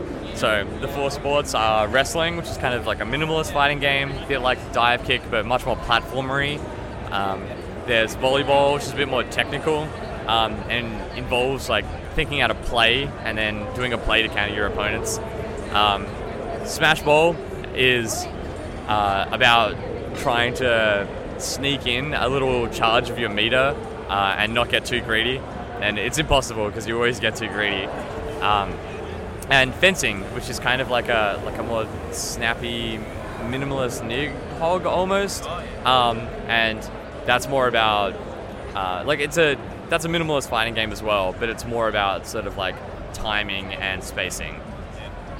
I did bring up um, yeah Smash Bros before, but when, when you mentioned Nidhogg, it's like it captures like the exact same feeling I get with Nidhogg. Like I just like can't put it down, keep them going, going, going. I I reckon once this is like in people's homes and they have like options between like different modes, I think that's definitely uh, yeah going to be the same spirit as something like that. I guess if you if people need a comparison or something, but with uh, wrestling, that's the first one we uh, Bryce and I tried, and uh, uh, no, he was beating me quite a bit, and it's kind of like what you said about getting in their head. I'm like, all right, I'm kind of like work out the timing of the slam down.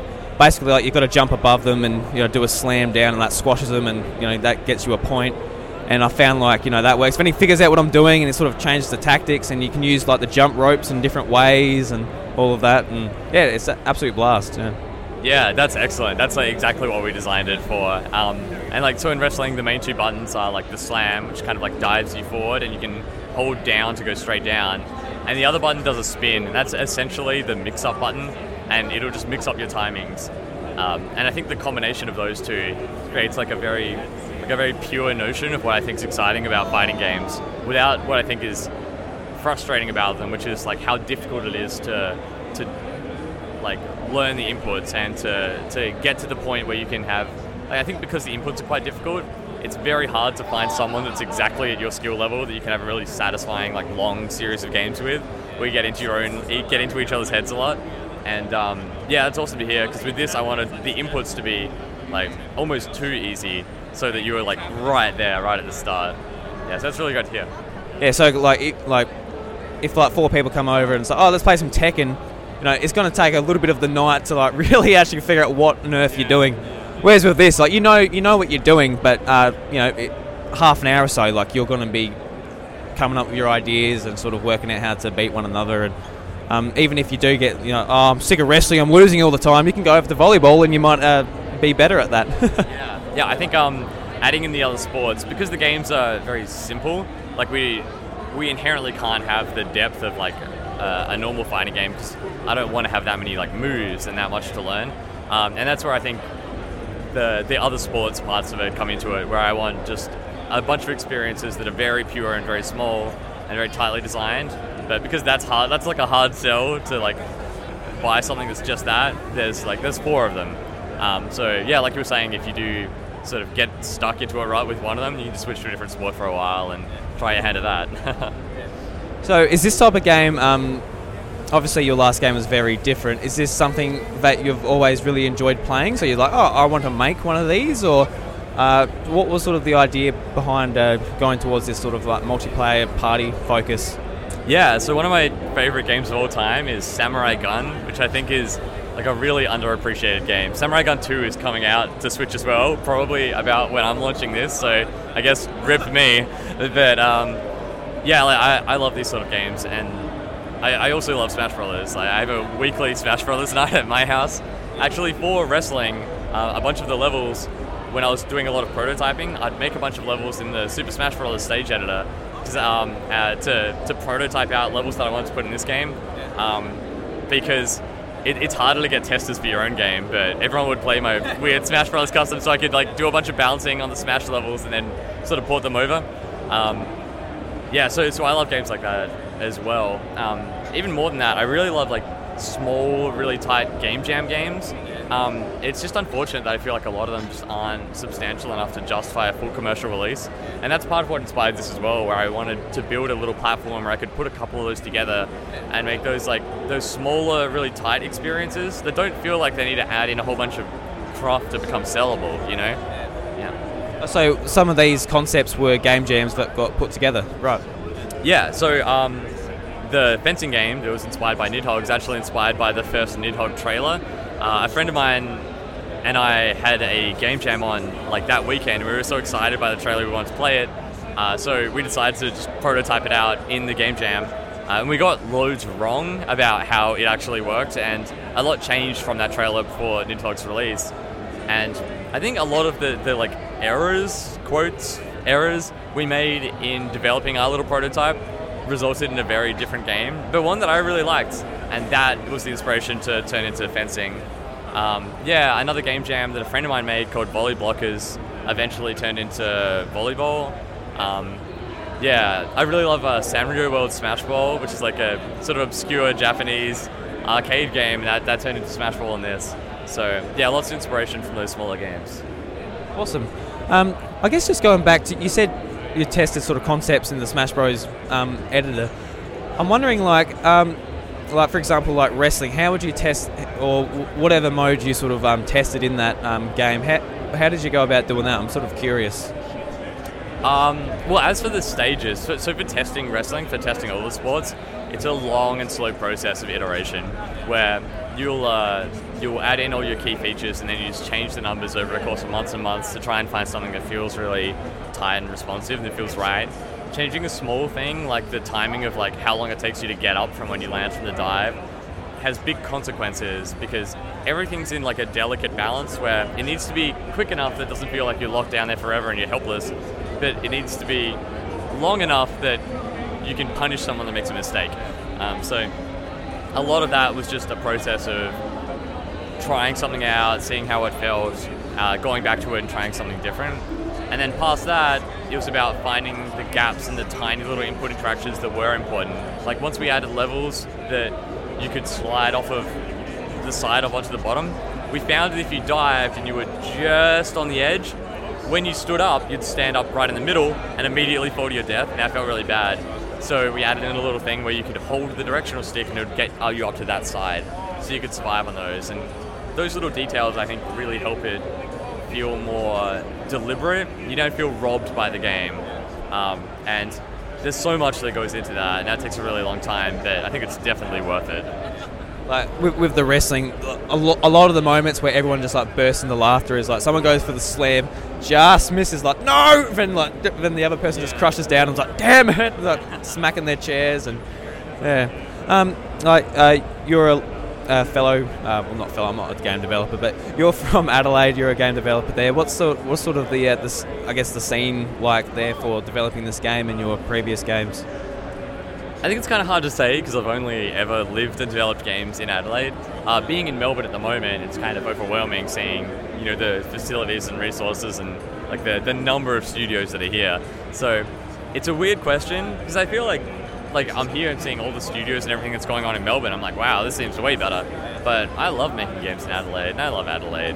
Um, so I, I think it's great. Uh, I mean, partially that's just because I have a lot of really great friends in the game dev scene there. Like I work, I work down the hall from Team Cherry, right at Rules, um, and uh, like so I think it's great developing there. But you know, seeing this as well is really cool, and it's it's hard for me to say if it's good or not because it's the only one I know. Because, yeah, because when, I come here, it's like it's always. I've been coming here for five years or something, but it's, it's always overwhelming because I'm from a country town in South Australia. So even going to Adelaide and seeing uh, Avcon, it's like, oh, there's a lot of people here, sort of type of thing. But it's yeah, it's great seeing an Avcon where it's just like a real nice tight knit community, and you know I'm not a part of it, but I love going there like to see the. Yeah, but I'm, I'm not a you know a developer. But when, when I when I go to um, you know test everyone's games, that's really cool, and everyone's like really embraces one another and everything. And yeah, hopefully it's the same here. I, I assume it is. Yeah, I mean, it's so great, like being able to talk to all the developers at their booths at like something like PAX and things as well. I think that's why that's why the indie sections in these conventions are always my favorite. Like, it's nice being able to just see a game and play it, and then talk to the people that like made it. I think that's really special. Um, so yeah, like I, I love the indie sections in here, and I think Avcon's got a really great example of that, and PAX has still got it, even though it's so big. Well, um, I won't waste too much of your time. Thank you very much for joining me today, Matt. Uh, if people want to check out, um, you know, what this game's all about, what the website, the Twitter, and all that, where can they go and find it, and when can they get their hands on it? Uh, so you can look up WrestleDunk Sports. That'll have like all the media kit, and you can follow our Twitter accounts and everything. If you want to see what I'm up to, um, at Oran O R A N N on Twitter. Um, we don't have a release date yet, and we're only confirmed for Switch, but it'll maybe come to other platforms, and we're looking at sometime late this year, early next year, around that sort of area. But we're not going to commit to any dates yet. Pay attention to the Twitter account; they'll find it out. Yeah, awesome. Well, thank you very much for joining me, and I'll catch you later. And Bryce, we're back. Just cut my try and transition out because you don't like it. Yeah, well, I'll probably cut them all out, throw them all in the bin. No, that's not nice. No. No. So I guess just to the the wrap it up, Bryce, since uh, our original audio um, is in the ether somewhere. Yep. Did you enjoy PAX, my friend? Yeah, I enjoyed it. Um, I'm not sure if I'm not sure if it would have caught the uh, audio from when we were talking about it, but I enjoyed last year's more. But I think I had more to It be. didn't. No, it didn't. No. I think I enjoyed last year's more, but that's only because there was more more for me to be excited about last year. I did a lot this year, and you know I went and played Final Fantasy, uh, both you know seven re- seven remake and fourteen. Got my got my fourteen shirt. I'm very proud of myself. Um, and you know I, I played Call of Duty and I played Destroy All Humans, and, and you know I had fun. I I lined up for more games this year, which is you know probably part of the reason I was kind of frustrated and uh, less enthused. But um, I definitely had fun, and uh, you know, sure you'll hear about it on Cracking Furphies when that goes up. Mm. Well, I I really enjoyed it this year, but like last year, I was so excited for Smash Bros. Yeah. getting to And play that was that. the thing, yeah. and like this year, I could have like I could have played or I could have left Pokemon. I don't have to play Pokemon before it comes out. No. like if it was like this is a demo where you're exploring the wild area or you're exploring this town or etc etc i'll be like yes give me that demo but all it was was going through the water gym challenging nessa with preset pokemon um, the same you you probably would have watched if you watched a demo from e3 which That's I, right. which I did uh, you get to see Impidimp which hasn't been announced yet so good on you I guess but yeah uh, so yeah, Pokemon probably was my highlight because that is the game I'm most amped for. But at the same time, the demo didn't really Oh yeah, do like- much for me. It's it just didn't like push any buttons. It was just Pokemon. I just like I got to play it. Yeah, can't wait. Hey, Pokemon. Can't got, wait got to me play it. Thobble pin, yay. Yeah, I got my Grookey pin. Beautiful. Yeah, Okay. because um we were in line with uh, Shree from Explosion Network, and she was going to get Scorbunny. You're obviously going to get uh, Sobble, and I'm like, well, may as well get Grookey. You know, even it out, so we're not getting doubles. Yeah, that's right. And I am thinking now, like, oh, I might actually get, like, actually choose Grookey. Um, unless they announce the starters or the evolutions, and I'm like, ah, that looks like rubbish. I actually really hope they don't, because I just want the mystery. I just want to choose them for face value, and choose them. Go ahead. I'm picking Sobble no matter what. Yeah. you can go right ahead. I'm just going grass because I want the type advantage, you bastard. I'm going to take you down, you sad you don't tadpole. You don't know if I've got a second typing yet, mate. Oh shit! Oh no! Could be water flying. You Could never be. know. Could be water rock. You'll be fucked. rock. Could be water rock. Mm. I don't think it will be though, because we kind of have one already. So, Yeah. you know. Just we've already, we've got a lot of firefighting and look at Scorbunny. You know what I mean? You know what I'm saying? so you know, don't don't go in with that uh, thing. You know, Game Freak like to not mix it up. uh, so yeah, PAX was a lot of fun. Shame about uh, our troubles with the Audio Technica booth um, and all that, but It is here what we've managed to salvage. Yes. So, Bryce, let's move into some of the news. So, a few of them will be a bit quicker. Some of them will not be that quick. Yep. Um, so, you're a big Persona 5 fan. I am, and A yeah. trailer came out for Persona 5 Scramble, The Phantom Strikers, and it's coming out in 2020. You're a big uh, fan of like these sort of Musou games. Musou, yeah. Yes. Um, yeah. Are, are you going to get this on Switch or PlayStation or whatever, or you think? Oh, I'll pick it up eventually on Switch. Yeah? I, th- I think at the end of the day, the thing is, is it's still Persona.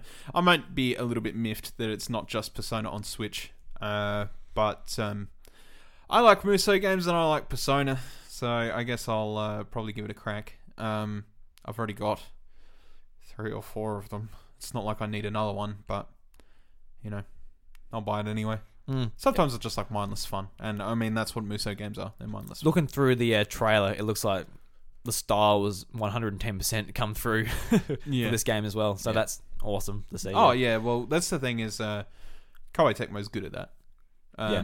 like holding holding true to the sort of style of uh, what something is, and I mean like that that's true for most of the shit they do, including um, Fire Emblem Three Houses. Like they've Hmm. they've still managed to uphold. Uh, you know, even though they were only they, it wasn't obviously just uh, their IP or anything, but um, they did majority of the work.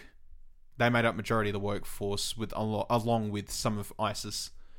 Uh, yeah, that sounds terrible. But Intelligent Systems, everybody. It sounds like ISIS. Yeah, I was about to say like we where are we going with this? ISYS, okay, not ISIS. ISIS. ISIS, my favorite game developer. That's exactly right. Uh, anyway, um, it was mostly comprised of Koei Tecmo, and they did a brilliant job at making a 10 out of 10 Fire Emblem game, as you can read at my uh, on my review at dashgamer.com.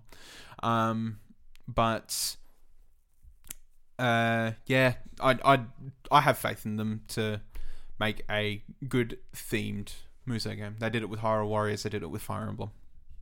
Done. Mm, yeah. I uh, probably won't pick this up. I need to play Persona 5 before. And as far as spin off games for Persona 5 go, I want to. I still haven't played the uh, the rhythm one you let me borrow on PlayStation yet either. Yeah, I'm, I was. I'm, I'm like sitting there. I'm like, yeah, man, take it. Hopefully, get you to play the actual game. and you haven't even touched it yet. nah, nah. Fuck my life. Yeah, fuck your life. Uh, so next up, Bryce, uh, Luigi's Mansion 3 has received scores from Famitsu. Beautiful. So everyone's pretty familiar with how Famitsu review scores work. They get um, four separate review scores from separate people in from the magazine. So it, re- it received a nine and three eights, which uh, adds up to be 33 out of 40. So not too bad. I guess it's. I guess if you're looking for like a bit of a grade, it's like a a B. Yeah, a B. Yeah. And I think, to be honest, that that's what I was expecting for Luigi's Mansion 3. I'm not looking for like the most revolutionary, epic, well put together story and gameplay and everything. From what I played at PAX, it's fun. It was a lot of fun. Yeah. Just like um, Sorry, continue on. I'll talk about it in a minute. pick, picking up the controls once like you know the five minutes or three minutes whatever it took to like work out how to do the plunger how to suck it up how to rip it off i'm like all right this can be fun the mechanics are good so it's what i expected and some people were like oh there was articles framing this as if it was like bad review scores Oh, and it's not. No, and it's just like um no. yeah it's like this this is fine this is good This is Famitsu.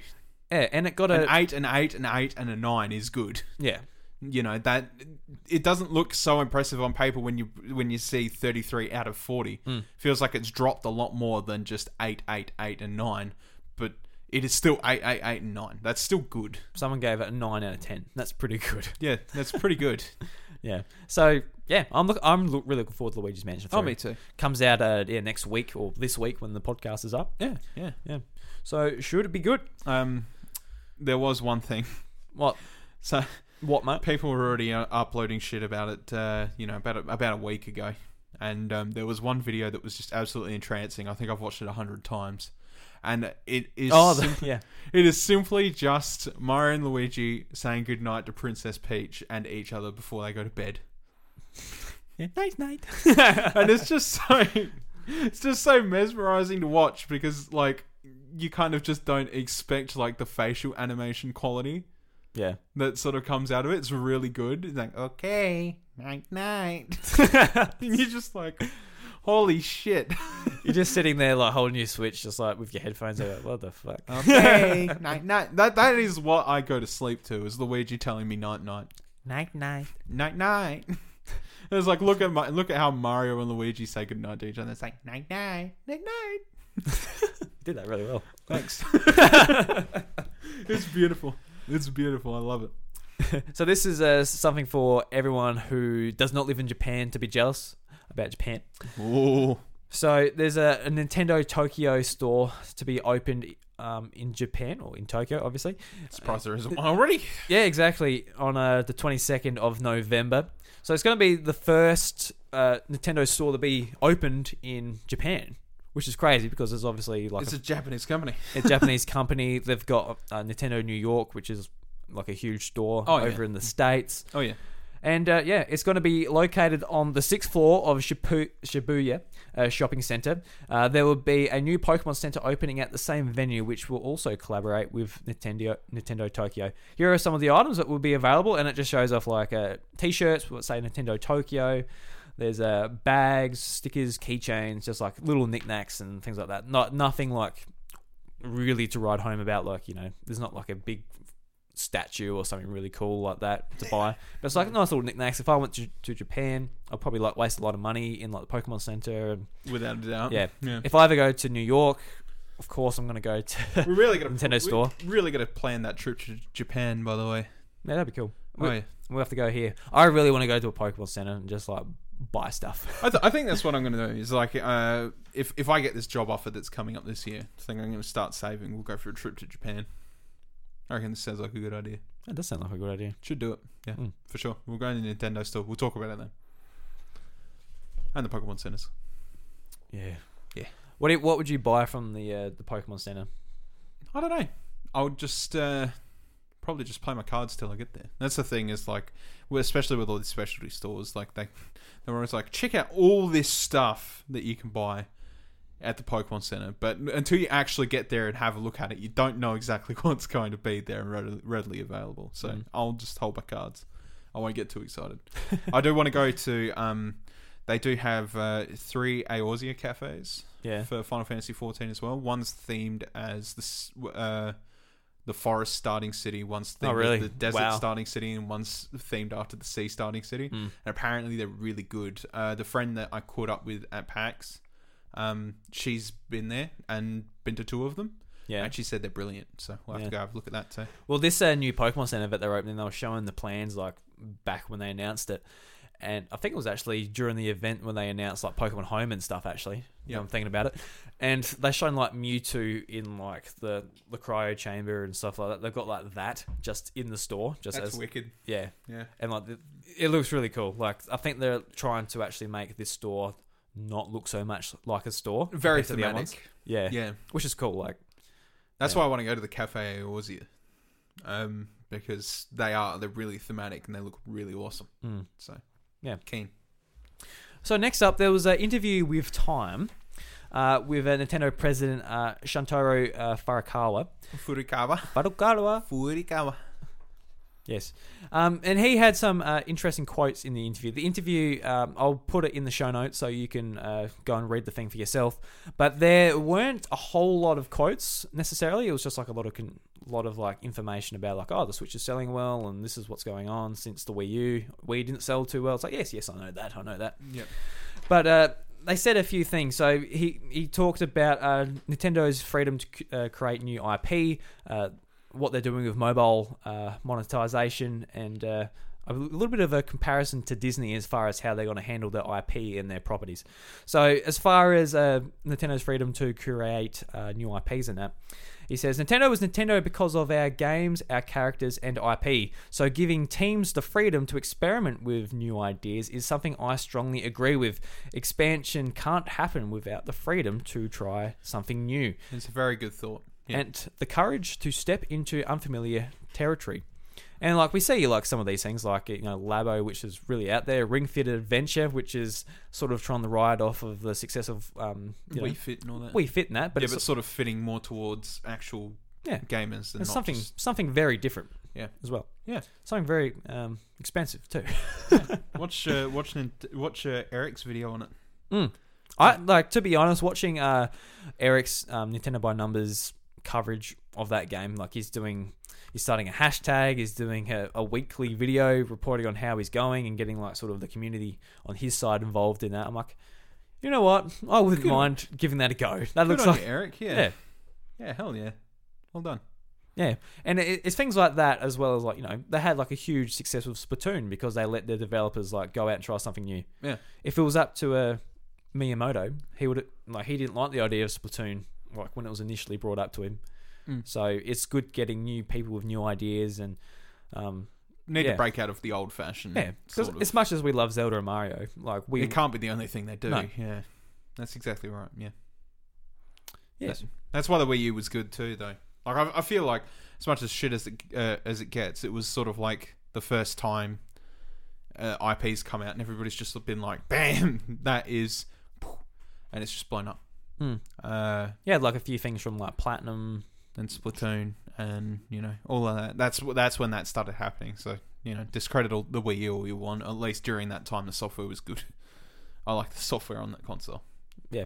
But anyway, Um, and they he talks about this is a quote as uh, for the uh, mobile monetization. He says, in terms of monetization, that's something we decided on uh, an app basis. It's something we decided looking at the game content of each app, as well as the IP used. Uh, the IP used and the player that we're targeting. We also look at how we can best have the player enjoy the game, as well as how they would be comfortable in spending money. So I was like, obviously, like what we've seen in the last uh, few releases was like they're comfortable spending money on gacha loot boxes Yeah. because that's what they're sort of you know resorted to. Um, Pokemon Company came came to that realization by themselves, I assume, and Mario Kart Tour they've come to that realization. Mario Kart Tour can suck my left nut. Sorry, Nintendo. It's it's no go. Waste of time. Yeah, put it in the bin. Put it in the bin. Yeah. Absolutely. And the last the last quote, just talking about IP and um, the uh, the interviewee sort of uh, well, the interviewer, sorry, asked him sort of like, oh, comparing to Disney of how they sort of handled their IP. So Furukawa says, a company. Oh, sorry, this isn't the quote here. This is how the article reads: A company built around the adored intellectual property that's in theme parks, movies, and merch business. That sounds a whole lot like Disney and the MA um, obsessed pop culture behemoth that under uh, CEO Bob Iger has uh, gobbled up everything from Star Wars to Marvel. Asked asked if the Mouse House is a model for Nintendo's f- future, Furukawa doesn't bite. He says, "We never tried to uh, imitate any other company." He says, later adding that the idea of using IP in things like theme parks or movies is simply an, expe- uh, an ex- uh, extension of philosophy we've had for a long time. Um, but it's not really because it wasn't until like a few years ago they they decided to like really branch out. Yeah, it was when right. it was when Iwata was in control and the Wii U wasn't looking too great, and they've got to sort of leverage their IP to stay relevant and stay ahead. Yeah. So I don't know if it's a, a philosophy they've had for a long time because they're only starting doing it now. So Yeah, that's right. They might have had the philosophy, but they're also not. They haven't been um, reaching out to do it. No, that's exactly right. Yeah. No, uh Nah. I, don't, I don't buy it. I don't buy it. Yeah. Yeah. Yeah, it's just interesting, like coming from him. It's like you know, he he's been there for a long time, and he's he I think he actually worked at um, Nintendo Germany for a while as well. So that it's all interesting, and yeah. So if you want to read the full article, it's linked in the the show notes. Go for it. Go for it. Uh, so next up, Bryce is Nintendo Switch. It it's uh, sold 15 million in North America. Beautiful. So you know that is a a, a lot of systems. Um, uh, what are we looking here? Sorry, guys. Uh, so Nintendo Switch and Nintendo Switch Lite systems have uh, combined to sell over 15 million units in North America since the launch of the flagship Nintendo Switch system in March 2017, according to intellectual data from Nintendo. Uh, though September Nintendo Switch sales in North America were up more than 20% year to date. Uh, in the US alone, Nintendo Switch has been the best selling video game console for 10 months in a row, according to NPD Group, which tracks video game sales in the United States. So, you know, it's a. I think we're reading a lot of these stories. Like, oh, Switch is selling very well. good, that is good. Like yes. Don't think we need to talk too much about it anyway. Yeah. So it's just like it's just interesting when because we see like the sales like oh it sold like 35 million worldwide, but it's interesting to break it down to like just the United States and just Japan. Yeah. And we'll never get it for Australia because it's so small. Yeah. But yeah, just it, it's also inter- interesting because we assume last we know of the Switch so- has sold about 35 million. And it's interesting that 15 million of that is in North America alo- alone. Yeah, yeah. Which isn't a surprise. It's a huge market. Yeah, that's right. Yeah. Yeah, so yeah, pretty yeah, pretty crazy, but you know, a little bit under half of just all switches are in America. That's right. Yeah. That is right. That is right. that is right. All right, Bryce. That's uh, that's uh, That's factually correct. oh, thanks, mate. I don't know why I'm thanking you for that, but so Bryce, let's move on to a little bit of Pokemon talk. Um, for the, the last two weeks, since we've uh, been on hiatus, Um, a lot of Pokemon stuff's come out. We're not going to touch on all of it. We're not going to like sit here and talk about what do you think of uh, Galarian Ponyta, Bryce? Um, it's very cute. Looking forward to getting it. Yeah. Yeah, you know, it's pretty pretty basic stuff. Yep. And also, there's been new Gigantamax forms for Pikachu, Eevee, uh, Meowth and Meowth Butterfree. and Butterfree. Yeah. And Charizard. Mm. I do want to talk about the Pikachu. I, lo- I, I love the Pikachu. He's a And- big chonker. And I watched it on my phone with no sound initially. I'm like, oh, that's great. You know, old fashioned Pikachu from the anime, the one. Big old chonker. Yeah, big old chonky Pikachu. But when it, when I had the sound on, I was like, Pikachu. I'm Oh my god, that is, that is brilliant. It's actually uh, Beautiful. just it was a good laugh. Yeah. So, um, I guess I just I just really want to talk about. Know, we're we're a month away from Pokemon Sword and Shield. Uh, it's it's probably the uh, the biggest game coming to Switch in 2019. Do you think I'm wrong in saying that, or Yes. You are absolutely wrong that Okay, the, okay. the the giant The the, the behemoth. the giant monster that it is Pokemon is not going to be the biggest release on the Switch this year. Yeah. all right? Don't need the sarcasm, mate. All right, don't you don't you step out of line, co-host. It'll probably get pretty close to being the highest selling game on Switch by the time it's done selling in the first two weeks. It'll be interesting to see, yeah, if it can, if it can like go past Smash, go past. I think it will go past Let's Go. Oh, Let's yeah. Go sitting about ten million. Yeah. yeah. It would be it would be pretty cool to like compare them, see if uh, hardcore fans were turned off by the Let's Go series. Yeah. Yeah. I don't know. I don't think they were. I think this will, you know, do perfectly well being the brand new Pokemon. Mm. Actually, uh, was it yesterday? I pre-ordered my Steelbook. I was going to pre-order it on uh, EB Games, but EB Games it must have sold out or something. So I went to JB Hi-Fi um, online, pre-ordered my Steel copy, um, and it says it's going to be anywhere from two to six days after release. But I am just I'm going to download it anyway. Yep. Um, so Who cares? yeah, because obviously I'm like that sucks. If like this is, you know, if you're not obsessed like I am and you're just buying the physical copy, Yeah. yeah, it's a bit it's a bit rough, but especially when you don't have a JB Hi-Fi here and you can't just go and get it. That's exactly right. That's exactly right. Thanks. You say I'm right a lot here, Bryce. You're just trying to butter me up, aren't you? Yeah. You're treating me like a little bit of a jam cupcake, and you're just going to butter me up and you're going to eat me after the podcast. Jam fucking cupcake. Yeah. Jam cupcake. Beautiful. Put some butter on that jam cupcake. Mm. What type of jam am I, Bryce? Blueberry. Blueberry jam. I'm a bit of a raspberry man, actually. Uh, I think it tastes like blue blueberry. Blueberry. So, um, I want to I want to talk about the Pokemon Sword and Shield uh, ad that came out, which sort of uh, brought like you know it went from Gen One to Gen Eight, and it brought it all together. Have you have you seen it? No. How, Bob? Jesus. For somebody that for somebody that wants to go in that game as fresh as possible, you're certainly watching a lot of shit on. No shit. Do a Nintendo podcast, Bryce. we do we do do a Nintendo podcast. We do. But no, I didn't watch it Well, because it's got no spoilers in it, Bryce. So I, I'm completely out of the loop when it comes to that shit. Because at this point with Pokemon, I'm like, hey, Pokemon's going to come out very soon. I don't think I need to know anymore.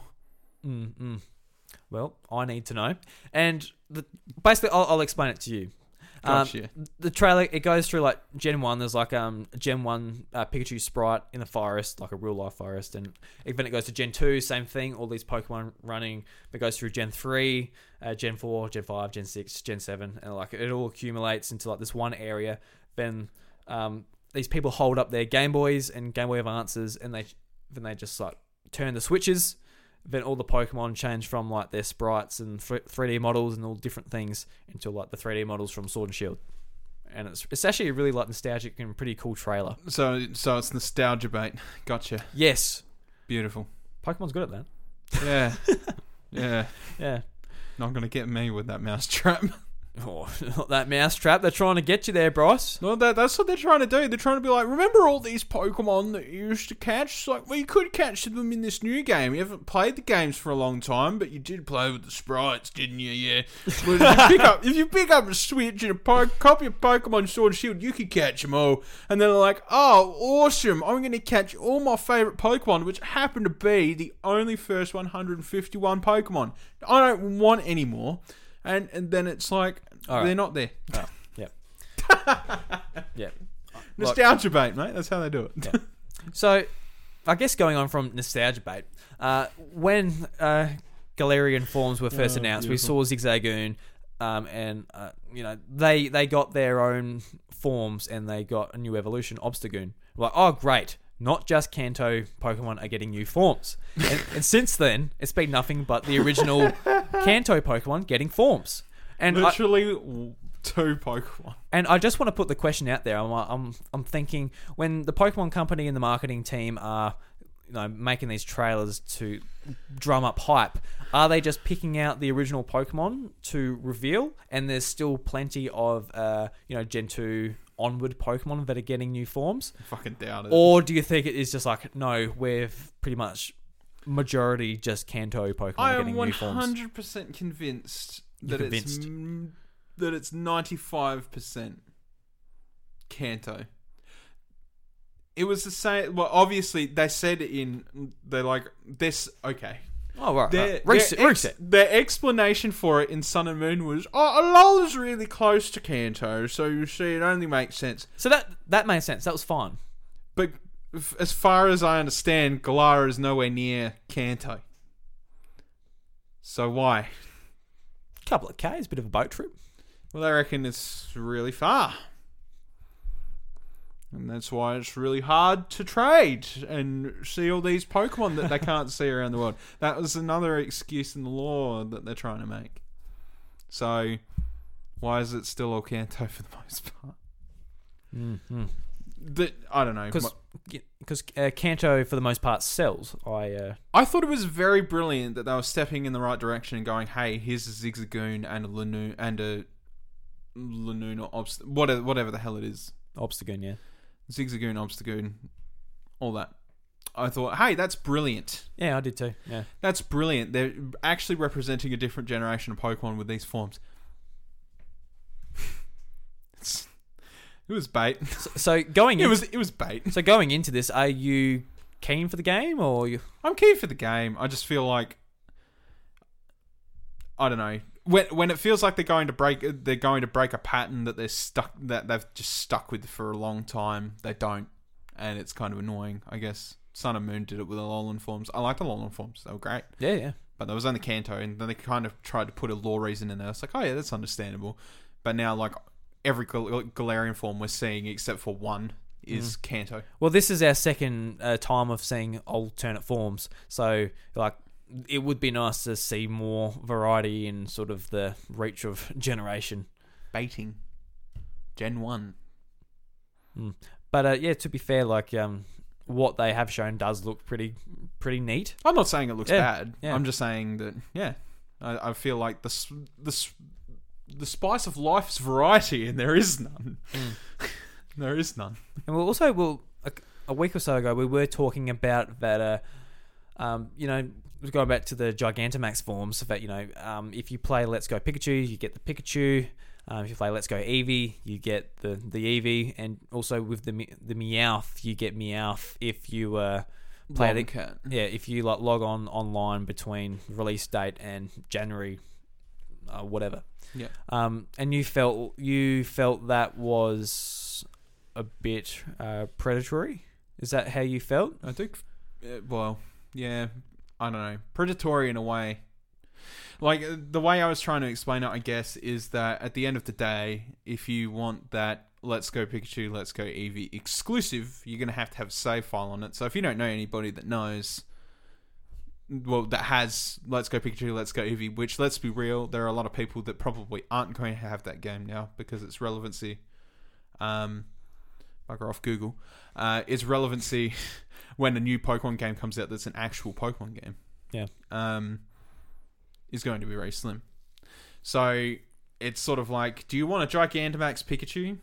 It's like, yes, I want the fat tubby Pikachu. It's like, all right, you have to have a save for Let's Go Pikachu. Do you know anybody with that game? It's like, no. Guess you just have to buy it then. It's like, cool. All right, there you go. There's some money for them. You know, because they'll go out and buy the game. They'll get their fat Pikachu. All right, they'll play a new game. They might, they might, but they might enjoy it. They might be going, oh, this is trash. What the hell did I buy this for my fat Pikachu? So they'll do that, move on, and they'll do the same thing with Eevee, and then with uh, Meowth as well. And they did the same thing with Snorlax, but I feel like it didn't really bother me as much with the Munchlax because it was just yeah, it was Munchlax because it's just like the Munchlax has a special move, and it was like equivalent to Payday or something. Well, it was a Snorlium Z, and it gave him um something something pancake. Oh, that too. Yeah, pulverizing pancake. yeah. yeah. The same sort of deal there because it's like you did it in a certain amount of time. You know, it's like you got to do it within a certain amount of time, otherwise you don't get it. And I, that's kind of just like again, there are people out there that are like, I'd love to play Pokemon. I obviously can't afford it right now, so I won't be getting it. So those people that have the unfortunate sort of uh, feeling of well, the un- the unfortunate thing of not having money at a time, whether it be you know they literally can't afford it or they're unemployed or something like that, and they get it down the line, they are going to be missing something out of that. And I feel like um, with Sun and Moon, they did it with one Pokemon. With this, they've done it with three, and I don't know if that list is going to grow yet. Like they might be like, "Hey, get this exclusive uh, Lickitung Gigantamax form if you connect yourself to the Pokemon Home app." Like, how how much does it grow? Um, I know that a lot of I know that the Pokemon that have been given these forms are mostly non-viable in competitive, but maybe Pikachu. Pikachu be right. yeah. Pikachu be alright. Pikachu be alright. You can still give him a light ball. That, that, that's the thing that uh, baffles me. So it's like, all right, I'm gonna have this uh, Meowth, and like your three turns of being Gigantamax are over. Goes back to a Meowth. Like, oh fuck. exactly. Yeah. With Pikachu, it's like, hey, it's still Pikachu, and if you put a light ball on it, it's still a force to be reckoned with. yeah, yeah. You know. Ho- hopefully the light ball works the same in uh, these games. I'm So, sure. I'm sure yeah. it will. I'm Mm. sure it will. Yeah. It's like you said the other day. It's just like, oh, I can't wait to see the game where they don't put a Pikachu in it. Yeah, doesn't exist. that was sarcasm. Yes. Exactly. It doesn't exist. Doesn't Yeah. exist. It'll always happen. Yeah, because I I feel like we're we're um on two different mindsets with this. Because like to like to be honest, the pre-order and uh, owning the other games incentive does not bother me at all. No, it doesn't. But it's it's bound to bother somebody. You know, I don't really give a shit because I'm going to have them anyway. And that doesn't mean it can't just be like, oh, hey, look, they're trying to sink a little bit more money out of Let's Go in some way, because they will. They'll sell copies of that game. You can you can look at it as in like oh let's uh, let's try and get whoever didn't buy it to buy it, but also it's just like oh these guys like people who are Pokemon fans played these games and as a bit of a reward like here you go in in these games. I don't feel like it's that egregious. Yeah, nah. There's always some. There's Hmm. always these guys. They're companies. They're companies. They don't. They are oh no They, shit. they do not. The the company with the highest market value asset in the world is not going to give a shit about the people underneath them. That's very clear. That's very fucking clear at this point. Hmm. I love Pokemon, and I love everything that Pokemon stands for in the most part, but the Pokemon company does not give that much of a shit about you to give you free shit for playing their other game. Sorry, doesn't happen. They're trying to get more money out of it. That's how it is. That's how that's how business works. That's absolutely Yeah. how business works. We complain about Activision and EA all the time. They do the same thing. So They're I, just I, I can't hold a bias for that. Activision does the same thing. Um, if you play Let's Go Pikachu, you can get a Gigantamax Pikachu in Call of Duty. It's like, oh wow, That's exactly right. no, they, the practice. Is I the know, same. I know. The I practice is the same, and you know I'm not going to hold a bias for that. So, Bryce, I hate to do this to you, mate. I hate to do this to uh, the listeners as well. Oh Jesus! But on Nintendo Life, uh, there was an interview with uh, Junichi Masuda, Oh great. and it's called the article's called "Negative Feedback Gets uh, Gets Us Down, but Must Be Taken on Board," says Pokemon's uh, Junichi Masuda. Does it? So, Bryce, this is uh, this is uh, an interview by Eurogamer, and the uh, the author at Eurogamer asks, "Has some of the negative feedback on the Pokédex, which I'm sorry to dwell on, uh, had much of an impact on morale at Game Freak?" I know you have mentioned that you're you're personally disappointed to not be able to include all the Pokemon. Did you feel uh, did the team feel saddened by the reaction at all? And Junichi Masuda says, "Of course, you know, uh, you see these sorts of negative comments, and it does, as a developer, uh, make you feel a bit down about certain things. But at the same time, you have to take criticism. For example, with Pokemon Let's Go, early on there were a lot of comments that it was too easy, or that uh, it was kind of a bit too kid focused and that sort of thing.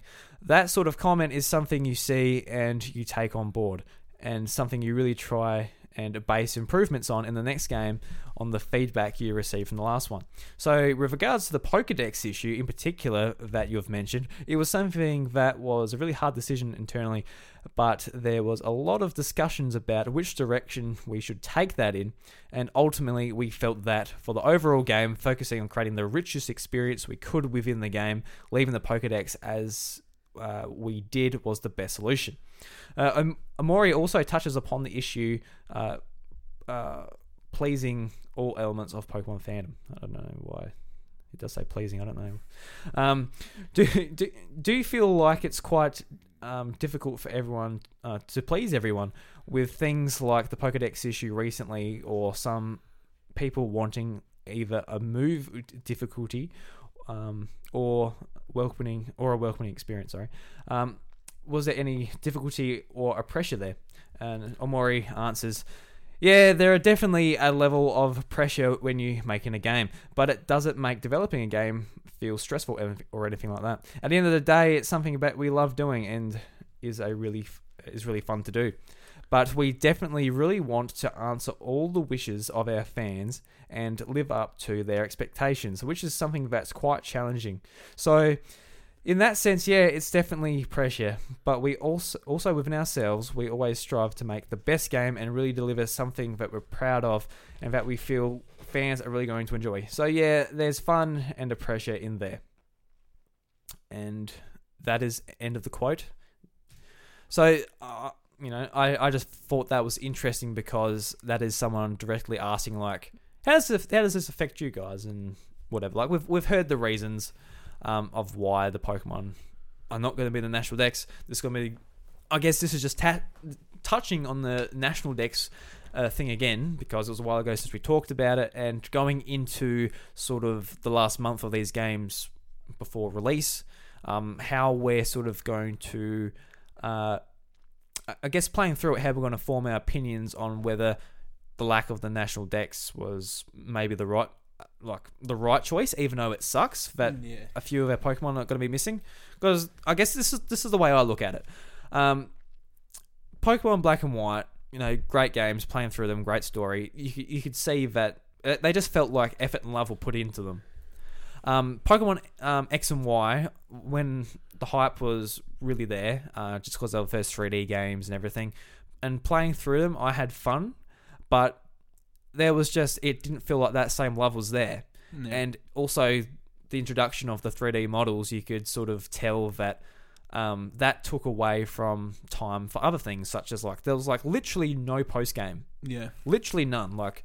I, I I wanted to keep playing it, but I couldn't. Yeah. because there was there was nothing. in. nothing. Yeah. There was nothing to do, and uh, Sun and Moon's like in a similar boat. So, and we we talk about post game all the time as far as Pokemon games go because I want to spend as long as possible in that world. I love training Pokemon, and I guess the way I'm looking at it on the lead up to release is that if it, it sucks that not all the Pokemon are going to be there because I love the collection aspect, but if uh, these things they say that they want to concentrate on are there, if we're getting the post game, um, if we're getting um, you know good ways to level up Pokemon and like really do our teams. And like in the past, the competitive Pokemon scene's always been centered around a certain few Pokemon. If they can scale back the Pokedex, but have the Pokemon that are there more useful, so you know you might have a, it might not, it won't be all the Pokemon, it won't be all say 600, 500 Pokemon that you're going to be using and they're all going to be equal, but there might be a pool of 200 Pokemon instead of 50, which might be beneficial. So Yeah. that's that's what I'm hoping because that you know that's best case scenario. The Pokemon aren't there, but it's More going to be useful. a fantastic game because they could put their time towards this. Yep. And if uh, if that stuff isn't there and the national dex is well, it is missing, then it's going to be like, all right, you know, it was just a shortcut because I I know it sounds bad saying they've been taking shortcuts, but uh, they've been quoted in the past for taking shortcuts. Yeah, they have. And Yeah, I was talking right. to I was talking to you about this the other day. Like you know, Pokemon Emerald in Gen Gen three, one of the best features they introduced in that generation was the Battle Frontier. That was great for post games, great for competitive. It's just a great challenge. Um, it was a fun area to be in. And in the uh, Gen three remakes, Alpha, um, Alpha A- Sapphire, Alpha Omega Sapphire, Ruby. Omega Ruby. I always get caught up on those names. um, It wasn't there. yeah, it just it, it wasn't it wasn't there. There was a model. And there was a quote from Mo- Omori saying that you know people are content with short experiences mobile games, so he didn't feel the need to put it in there. and I was watching through the Pokemon anime, and I'm like, back in 2000 and I can't remember, say 2008. Can't remember what year it was exactly, but there was an a season of the Pokemon anime based around the Battle Frontier. Yeah. The Battle Frontier back then was a big deal. Yeah. So not to include it in these remakes was just ridiculous. Yeah. And that was nothing but a shortcut. No, it was absolutely a shortcut. It was a lame excuse for a shortcut too. Man. So just like, you know, stuff like that, I hope will not be missing from the next generation of Pokemon.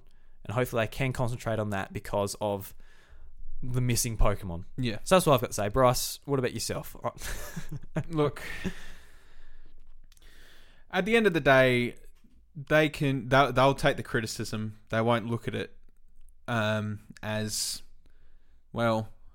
That sucks. This person said there's not they're not going to buy it. Guess we're doing the wrong thing. That's not what's going to happen. It will be interesting to see what their take is for the next games now. Well, the thing is, it's like I, I I I understand, right? I understand that like it's development time, it's development cost. They've got a small team. We listened to a whole um a whole podcast that was like three hours long. Yeah, it was the Game Informer, the Game Informer Game coverage. Informer yeah, Yeah, um, they went and talked to him.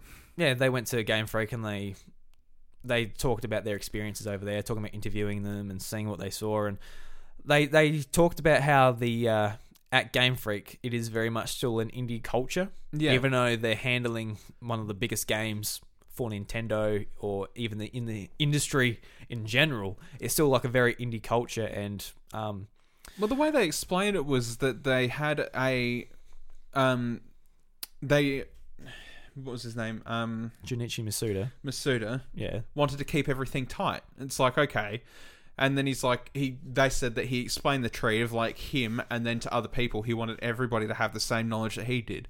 I'm like, then you've got a branching problem. If you've got that problem, that's the reason you're not expanding because you need to have you. Then you need to have a person for each section. You very explicitly tell those four or five people what they need to be telling the team, and you make sure those four or five people are doing the thing you want because that is how you do it. Not one person, not one person at the top trying to manage 200 people. Hmm. That's that's a problem on his own. For some reason, he feels like he has to do that for 200 people. Yeah, and like on, on paper, I'm like, yeah, that you know that makes sense what you're saying, but at the same time, you know, he's he's been directing the Pokemon series for does not te- matter. for, for ten plus years. No, you can't. I, I feel like telling developers what they should be doing is just bullshit. to be honest, It could be bullshit, but it could also be the truth. could be. They're hard, they're they're handling the biggest. They've been taking. You were just complaining about how they're taking shortcuts for a fucking long time, and they've been making excuses for it. This is an excuse. This is 100 percent an excuse. If he's been doing it for ten years, he should fucking know how to manage large groups of people. You can't fucking tell me that. I'm not going to tell you anything. Exactly right. He can do it with more than 200 people. He just doesn't want to. yeah, That's it. And that's why the games have been cut in ways. Uh, the other thing is is that when they talk about it, they're like, "Oh, you know, the, there had to be sacrifices made for quality." It's like, okay, but we live in the era of post game updates, post release updates. So you could be putting them in there, and then they're just like, "Oh, but that'll put everything out of whack," and we don't want to do that. And it's the sort of the same recurring excuses of like, "Hey, look, they're doing it now. That's how it works. There's patch, there's balance updates, there's DLC. That's how it is. That's that is the current Mm. model of gaming. That's how it is. I know. I don't think anybody would give a shit if you'd have to buy a literal season pass to get all the Pokemon in that one game. Oh, that is that is shit. No, It is shit, but if it was fifteen dollars to get the rest of your Pokemon in there, no, no, you can't sell. With- no, don't sell Pokemon. with what do you fucking mean? Don't sell Pokemon? They make you buy two versions. They don't make you buy it. Well, you okay? Let's say you lived in the Oh. middle of oh. butt fuck nowhere, three hundred kilometers away from everyone, and you wanted all the Pokemon. What would you do? Would you travel three hundred kilometers to go meet someone to get the Pokemon out, or would you just get the fucking copy shipped to you? Just get the copy shipped to me. Exactly right. But I've already played the fucking game because I'm a Pokemon fan and I played the previous game. But you've got the two versions now, so you got all your Pokemon, don't you? No, I've just got Pikachu. I couldn't give a shit about Eevee. Fuck Eevee. I just want the fat Pikachu. I don't want the fluffy Eevee. Attracts the opposite gender. I'm talking. How okay, useless is that? okay, but I'm talking about Sword and Shield here. Right? You wanted all the Pokemon, but you had absolutely no access to another way to get them. Then you'd have to have both versions to get it. So you can't say, If you live if you live in the middle of like the outback or something, you got other problems. or or there's somebody like you, or there's somebody like you that like to own everything. I love to own everything. You fucking look at your Pokemon collection. You've got every fucking version except for that Eevee. That's the only thing you don't have. Mm. It's the only thing you don't have. So you can't fucking tell me that they're not trying to sell Pokemon because they've been doing it to you since fucking red, blue, yellow, and onwards. so don't fucking tell me that shit. Hey, No I just like the boxes, bros. I like boxes. I don't really care about the Pokemon on them necessarily. I'm not like oh, I've got to get. But this. you've got them. yes.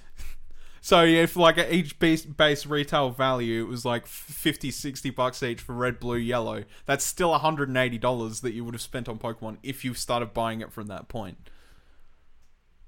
For something you technically have the experience for $60 game for. So you can't tell me they're not trying to sell you out. They've been doing that for years. Mm. I don't see what next extra $15 is going to fucking do to your wallet, to be completely honest. Well, you know, it's just the it's just It, it, it's it's 'Cause- the concept. because you know you go back to just go back to Sun and Moon. What, what what if they did the same thing there? Here's the here's fifteen dollars. You get access to the other stuff. It's like what? it's the same thing. So ugh. Well, that, but they didn't have to. Yeah. Because they, they had all the Pokemon there, so who cares? They should put out a video where it's just like, tell you what, no, making the models is real hard. Um, so what we're doing, we got Terrence. He's on the spare computer on the side. Um, um, it's fifteen dollars for the season pass. Terrence will uh, gradually get these Pokemon out, pay his wages. Um, we're a small company, got to pay Terrence. Um, yep, you know he's, he's an expensive guy. Modelers, uh, modeling artists don't come cheap. Um, we've got Terrence in. He's from. He's actually in from Bandai Namco. He worked on the Tekken games, but we've got him in because he's actually on. He's, he's actually on. Fucking Christ. He's actually on school holidays. My point is, okay, my point is, is a Pokemon fan will pay to get their hands on 15 Pokemon. They would pay to get their hands on that. Mm, mm. Oh, did you see the? Ex- an extra 15 Pokemon. did you see the shiny Lunala and uh, Solgaleo? I that you can did. get at EB Games. Yeah, I did. And buy those bad boys. But my, my point is is Mm. you could a person will pay pay an entire another full price for those extra 15 Pokemon and nothing more because it is essentially the same game. So you can't tell me that people won't pay an extra $15 to get another 400 Pokemon in their game.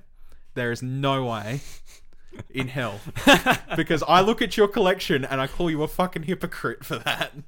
I, I just buy them. I don't care about the extra. I'm just saying I don't care about like oh you know Yeah, but that's even worse. yeah well probably so is. don't, don't even fucking tell me about that shit. That is absolutely worse. You just want them because they're there. And it's not even the fact that you want the extra Pokemon that are on them. You just want them because they're there. That's even worse. so Yeah, you no, can't fucking tell me Yeah, that the you're right extra about that. fifteen dollars. That is worse. Mm. So don't even fucking argue that point. An extra fifteen dollars, I am one hundred percent certain a whole bounty of people will Well, I- absolutely pay that. I bought Sword and Shield. I was like, oh, look at a nice little uh, metal case. Yeah. That's nice. Same diff. Yeah, you open up. It's got a map in there. Oh look, there's the Galar region. All right, Bryce. I didn't realize. I didn't really think this was going to go so uh, like this, but it, it did. Um, yeah. So I guess uh, just uh, put it back on track. Looking, we're looking forward to the games. We are. We are. We, we're, we're just very we're, we're passionate boys about our uh, Just cynical. electric mouse uh, series. That's right. Yeah, that one. Pachirisu's the mascot. Very Mhm. nice little uh, little man. Uh, Mi- Mimikyu. Mimikyu. I like Mimikyu too. There you go. There's a Pokemon Halloween, Pokemon Go Halloween event going on. You can get a Pikachu Mimikyu. Have fun. Yeah, that that is uh, that is a bit of inception there. Don't know how I feel about that. No, no. Yeah, it's a bit, bit, bit cruel. Mm, I'm like, Poor mm, is it a Mimikyu. Mimikyu or is it Pikachu or is it a Mimikyu that is mimicking a Pikachu? I don't know. Mm-hmm. Yeah, Mm. that's right. I put it next to my Pikachu with a hat, Pikachu with another hat. Yeah. See how it goes. Anyway, Bryce, this has been a very long episode, so we will end it there. Right. Um, yes. Um, hope you, if anyone who listened to the whole thing, thank you very much. Hope we didn't drag on too long. Oh, fucking. I know some bits The we episode's did. going to be like two and a half hours long. Christ. No, a bit over two hours, Bryce. What, what's the timer out there? Uh, I'm not going to say because once I put everything in, it's going to throw it off and it's going to break the fourth wall. And you can't break the fourth wall. Just of a tell me what it podcast. says on there. Uh, not telling. Just tell me what it a- says it's on a there. secret. Everybody, thank you very much for listening to the House of Mario episode 119. I'm gonna find out. If you enjoyed the show, please leave a review on your podcast service of choice. And if you'd like to support us a little bit more, you can support like us from two and a half a- hours long. you can support us from a dollar on Patreon to access our ultimate podcast feed, which is Cracking Furphies, our supplement to this show called The House of Mario Encore, and uh, Secret Recordings, which is a sort of behind the scenes talk about uh, whatever, whatever I like, really. That's what that that podcast is a sort of a blank slate as far as uh, what I'm going to do with it. I'm looking, Yeah. looking forward to sort of uh, figuring out what that's going to be. So, Fair enough, mate. Thanks, Fair Bryce. So, Bryce, if people wanted to hear more of your sh- bullshit, Bullshit. on social media, where you're talking about Fucking bullshit. you're bloody talking about Drew. Oh, you're a dickhead because you buy you buy a Pokemon. You got to keep this poor indie studio afloat, bro. This fucking poor indie Buddy, studio. Masuda, Masuda here, he, he's a he's, he's very he's he's eating his two minute noodles. He's uh, I'm sure. I'm sure. he's like oh Not oh his three hundred dollar ramen. No. It's like, oh, you know, um, I was composer and producer for that long. Now I'm just like the the organizer of like the one of the biggest uh, franchises in the world, and yeah, you know, it's, life's hard. So if they wanted to hear any of that stuff, Bryce, on social media, being Twitter, where can they find that? Uh, at IV Revan. Thanks, Bryce. Get my Twitch account back, you fucks. What Twitter? Twitter, No. get it back. No, I'm talking about Twitch. You're talking to the audience. I said give, no. I said give my Twitch account back, you fucks. Oh, I think you're talking to everyone who's listening to this. No, no. I'm gonna say it every episode. You know what's gonna happen. It's gonna happen now. I'm So- gonna create a new Twitch account. I'm gonna rise to well above what I was at, and then I'm gonna say, "Hey, where the fuck's my old account?" You're like replace Ninja. I can't even. It's it's just ridiculous. I can't even install the Twitch app on my phone because you Oh. can't fucking watch Twitch unless you log in. Mm. And if you'd like to follow me on Twitter, you can follow me at iDrewby, and you Fuck can Twitch. follow the show at the House of Mario. And Bryce, today's Nintendo Jukebox is by GlitchxCity. is a Pokemon Sword and Shield rival battle theme music remix, and I like the I like the uh, rival theme. I'm, I'm, one of the things I'm looking forward to actually playing these games is like really listening to all the music because one of my favorite things about Pokemon is the music. So hopefully they uh, do it justice. Hopefully. Anyway, Bryce, I'll see you later, mate. You grumpy bastard. Fuck off. I love you. yeah.